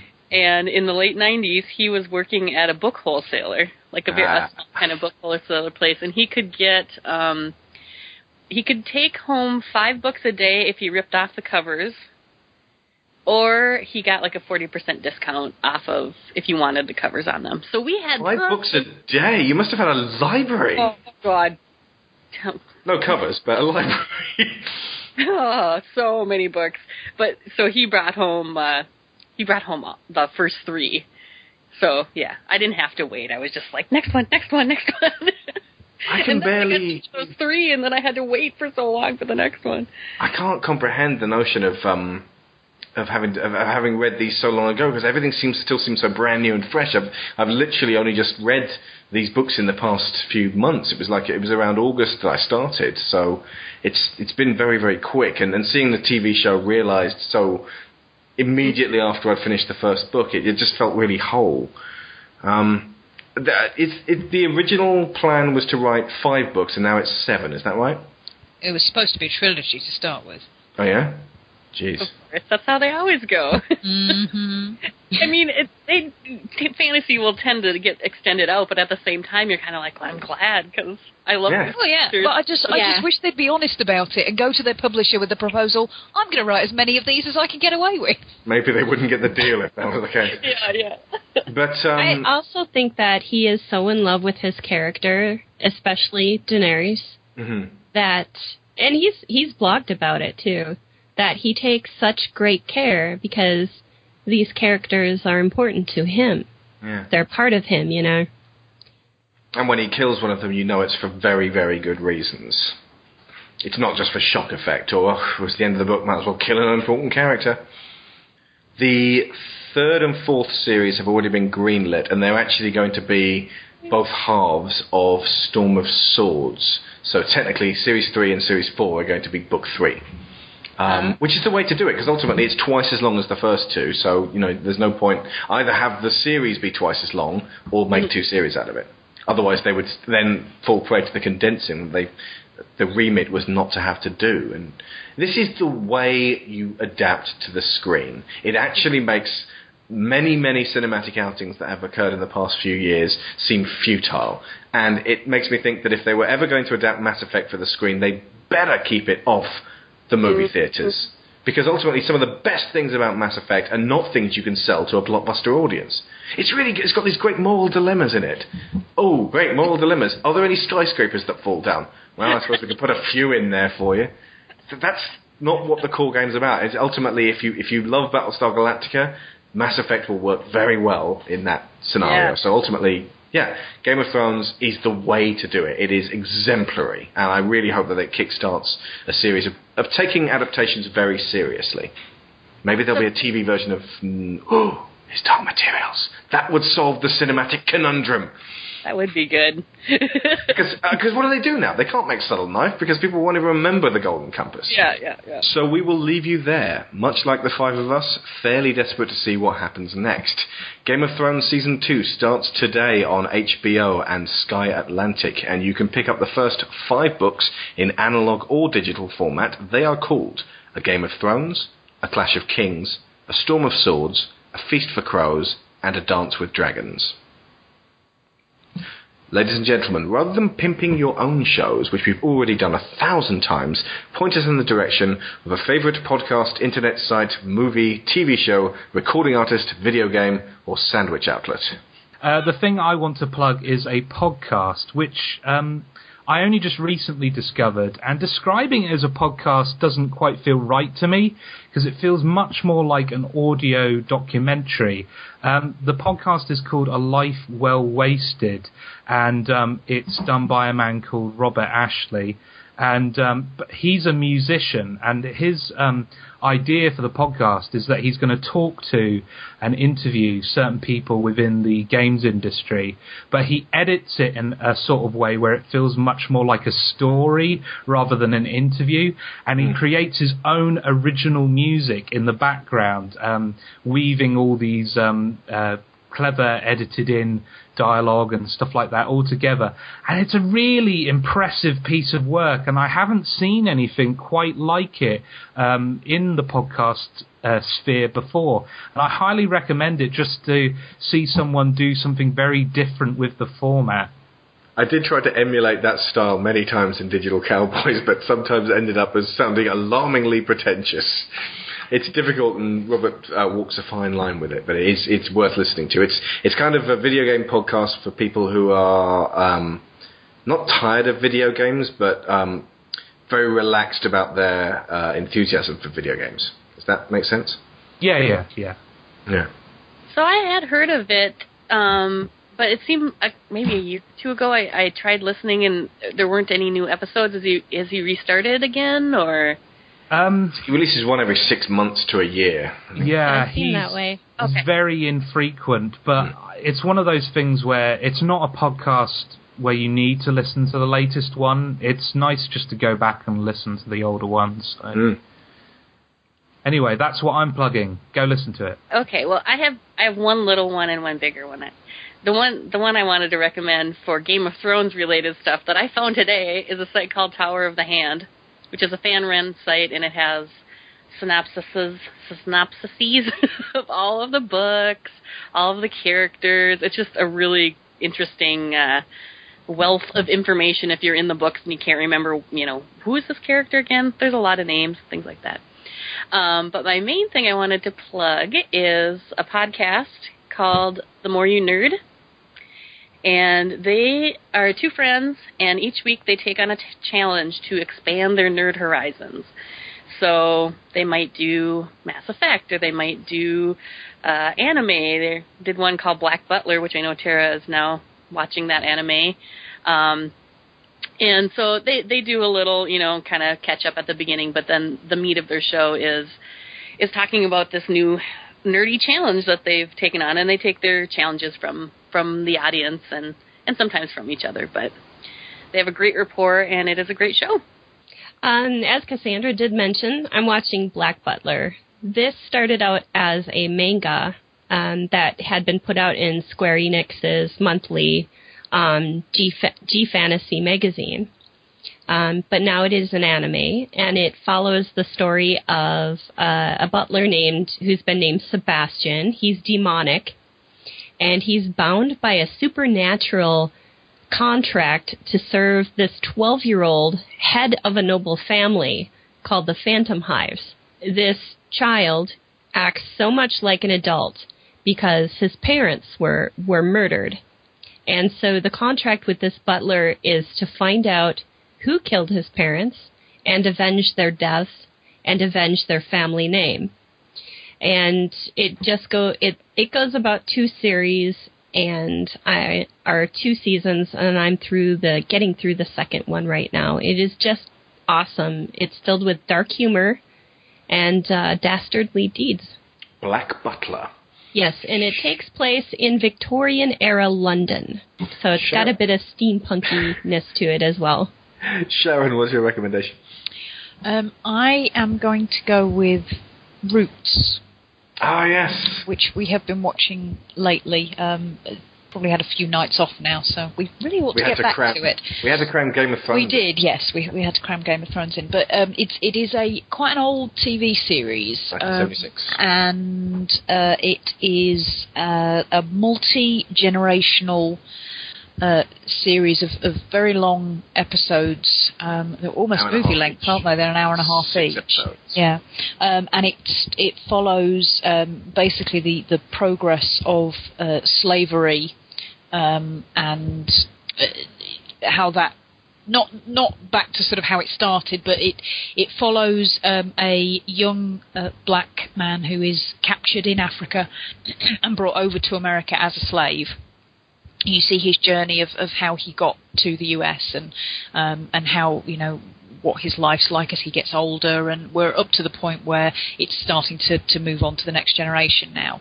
Um, and I've been really, really fascinated by it, and it was completely out of left field. I, it wasn't something that I, in all honesty, had ever really known anything about. Um, and um, uh, somebody very kindly got us it for Christmas. Um, and uh, yeah, really impressed by it so far. If you like the series, I recommend the book because it is based on a book. It is, yes, it is, isn't it? Really good And- book. Perfect example of how you know they've been doing the Game of Thrones thing, uh, you know, for decades now. It's just that it, it, they've stopped doing miniseries, but um, I think they did. Dune was a really good miniseries as well, the, the more recent one. I will say that uh, I was. You said it came out in '76. Yeah. So I was a little kid, and I remember. I mean, it was a huge deal Huge. over here at that point in time because I think it was probably really the first portrayal of slavery from the slave's point of view on television. And, And we weren't really past that that far past the era of civil rights. Yeah. And yeah, it would battles only have been went on about over a decade after, wouldn't it? Yeah. Mm-hmm. Yeah, and every I mean, it was like everybody watched. You know, that was the time when you had three TV channels, so everybody watched Roots when that came out. So it is a good show, and LeVar Burton played Yeah. Kunta Kinte. So Kunta Kinte. And, uh, oh, what's the name? John, the West Wing, Fitz, Fitzwallace. John Amos.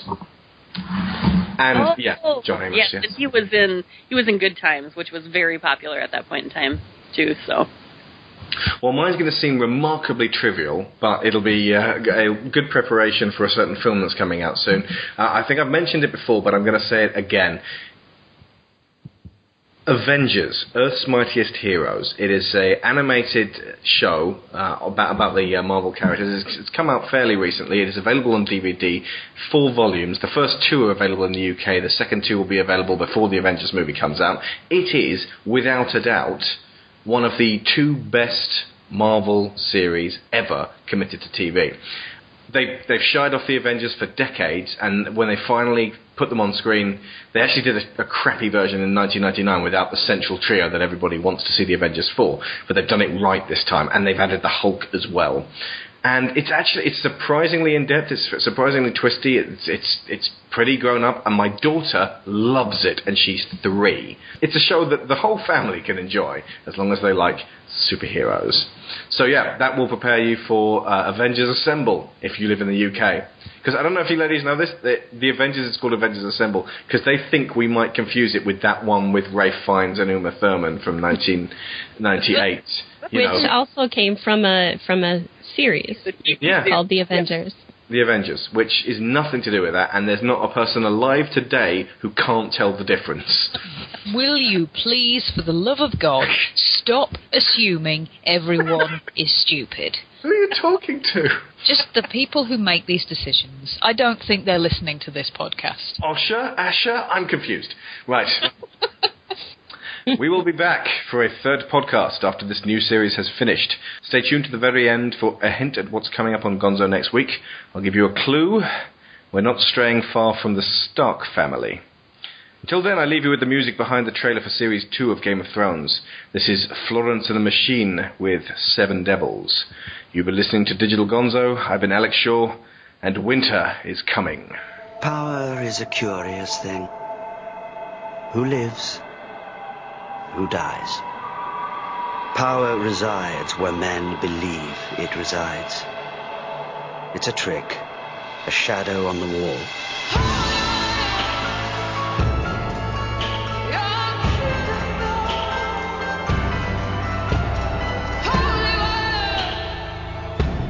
Sometimes I wonder if this is the price for what we've done, for our sins.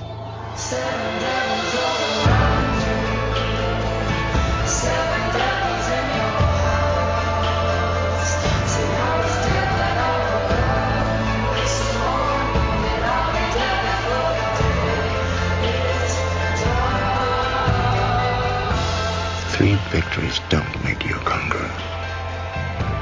It's better than three defeats.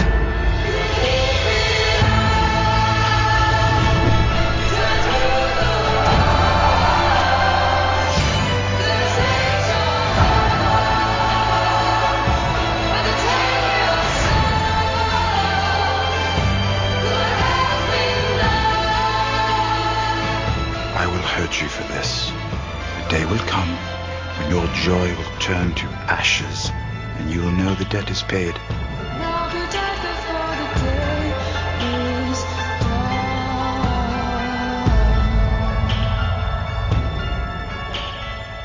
Anyone can be killed.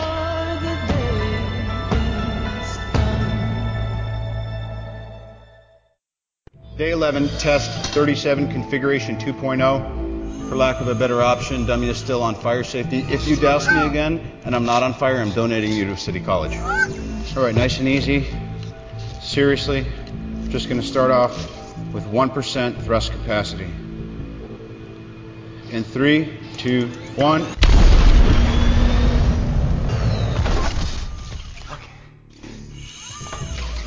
Please don't follow me around with it either, because I feel like I'm going to catch on fire spontaneously.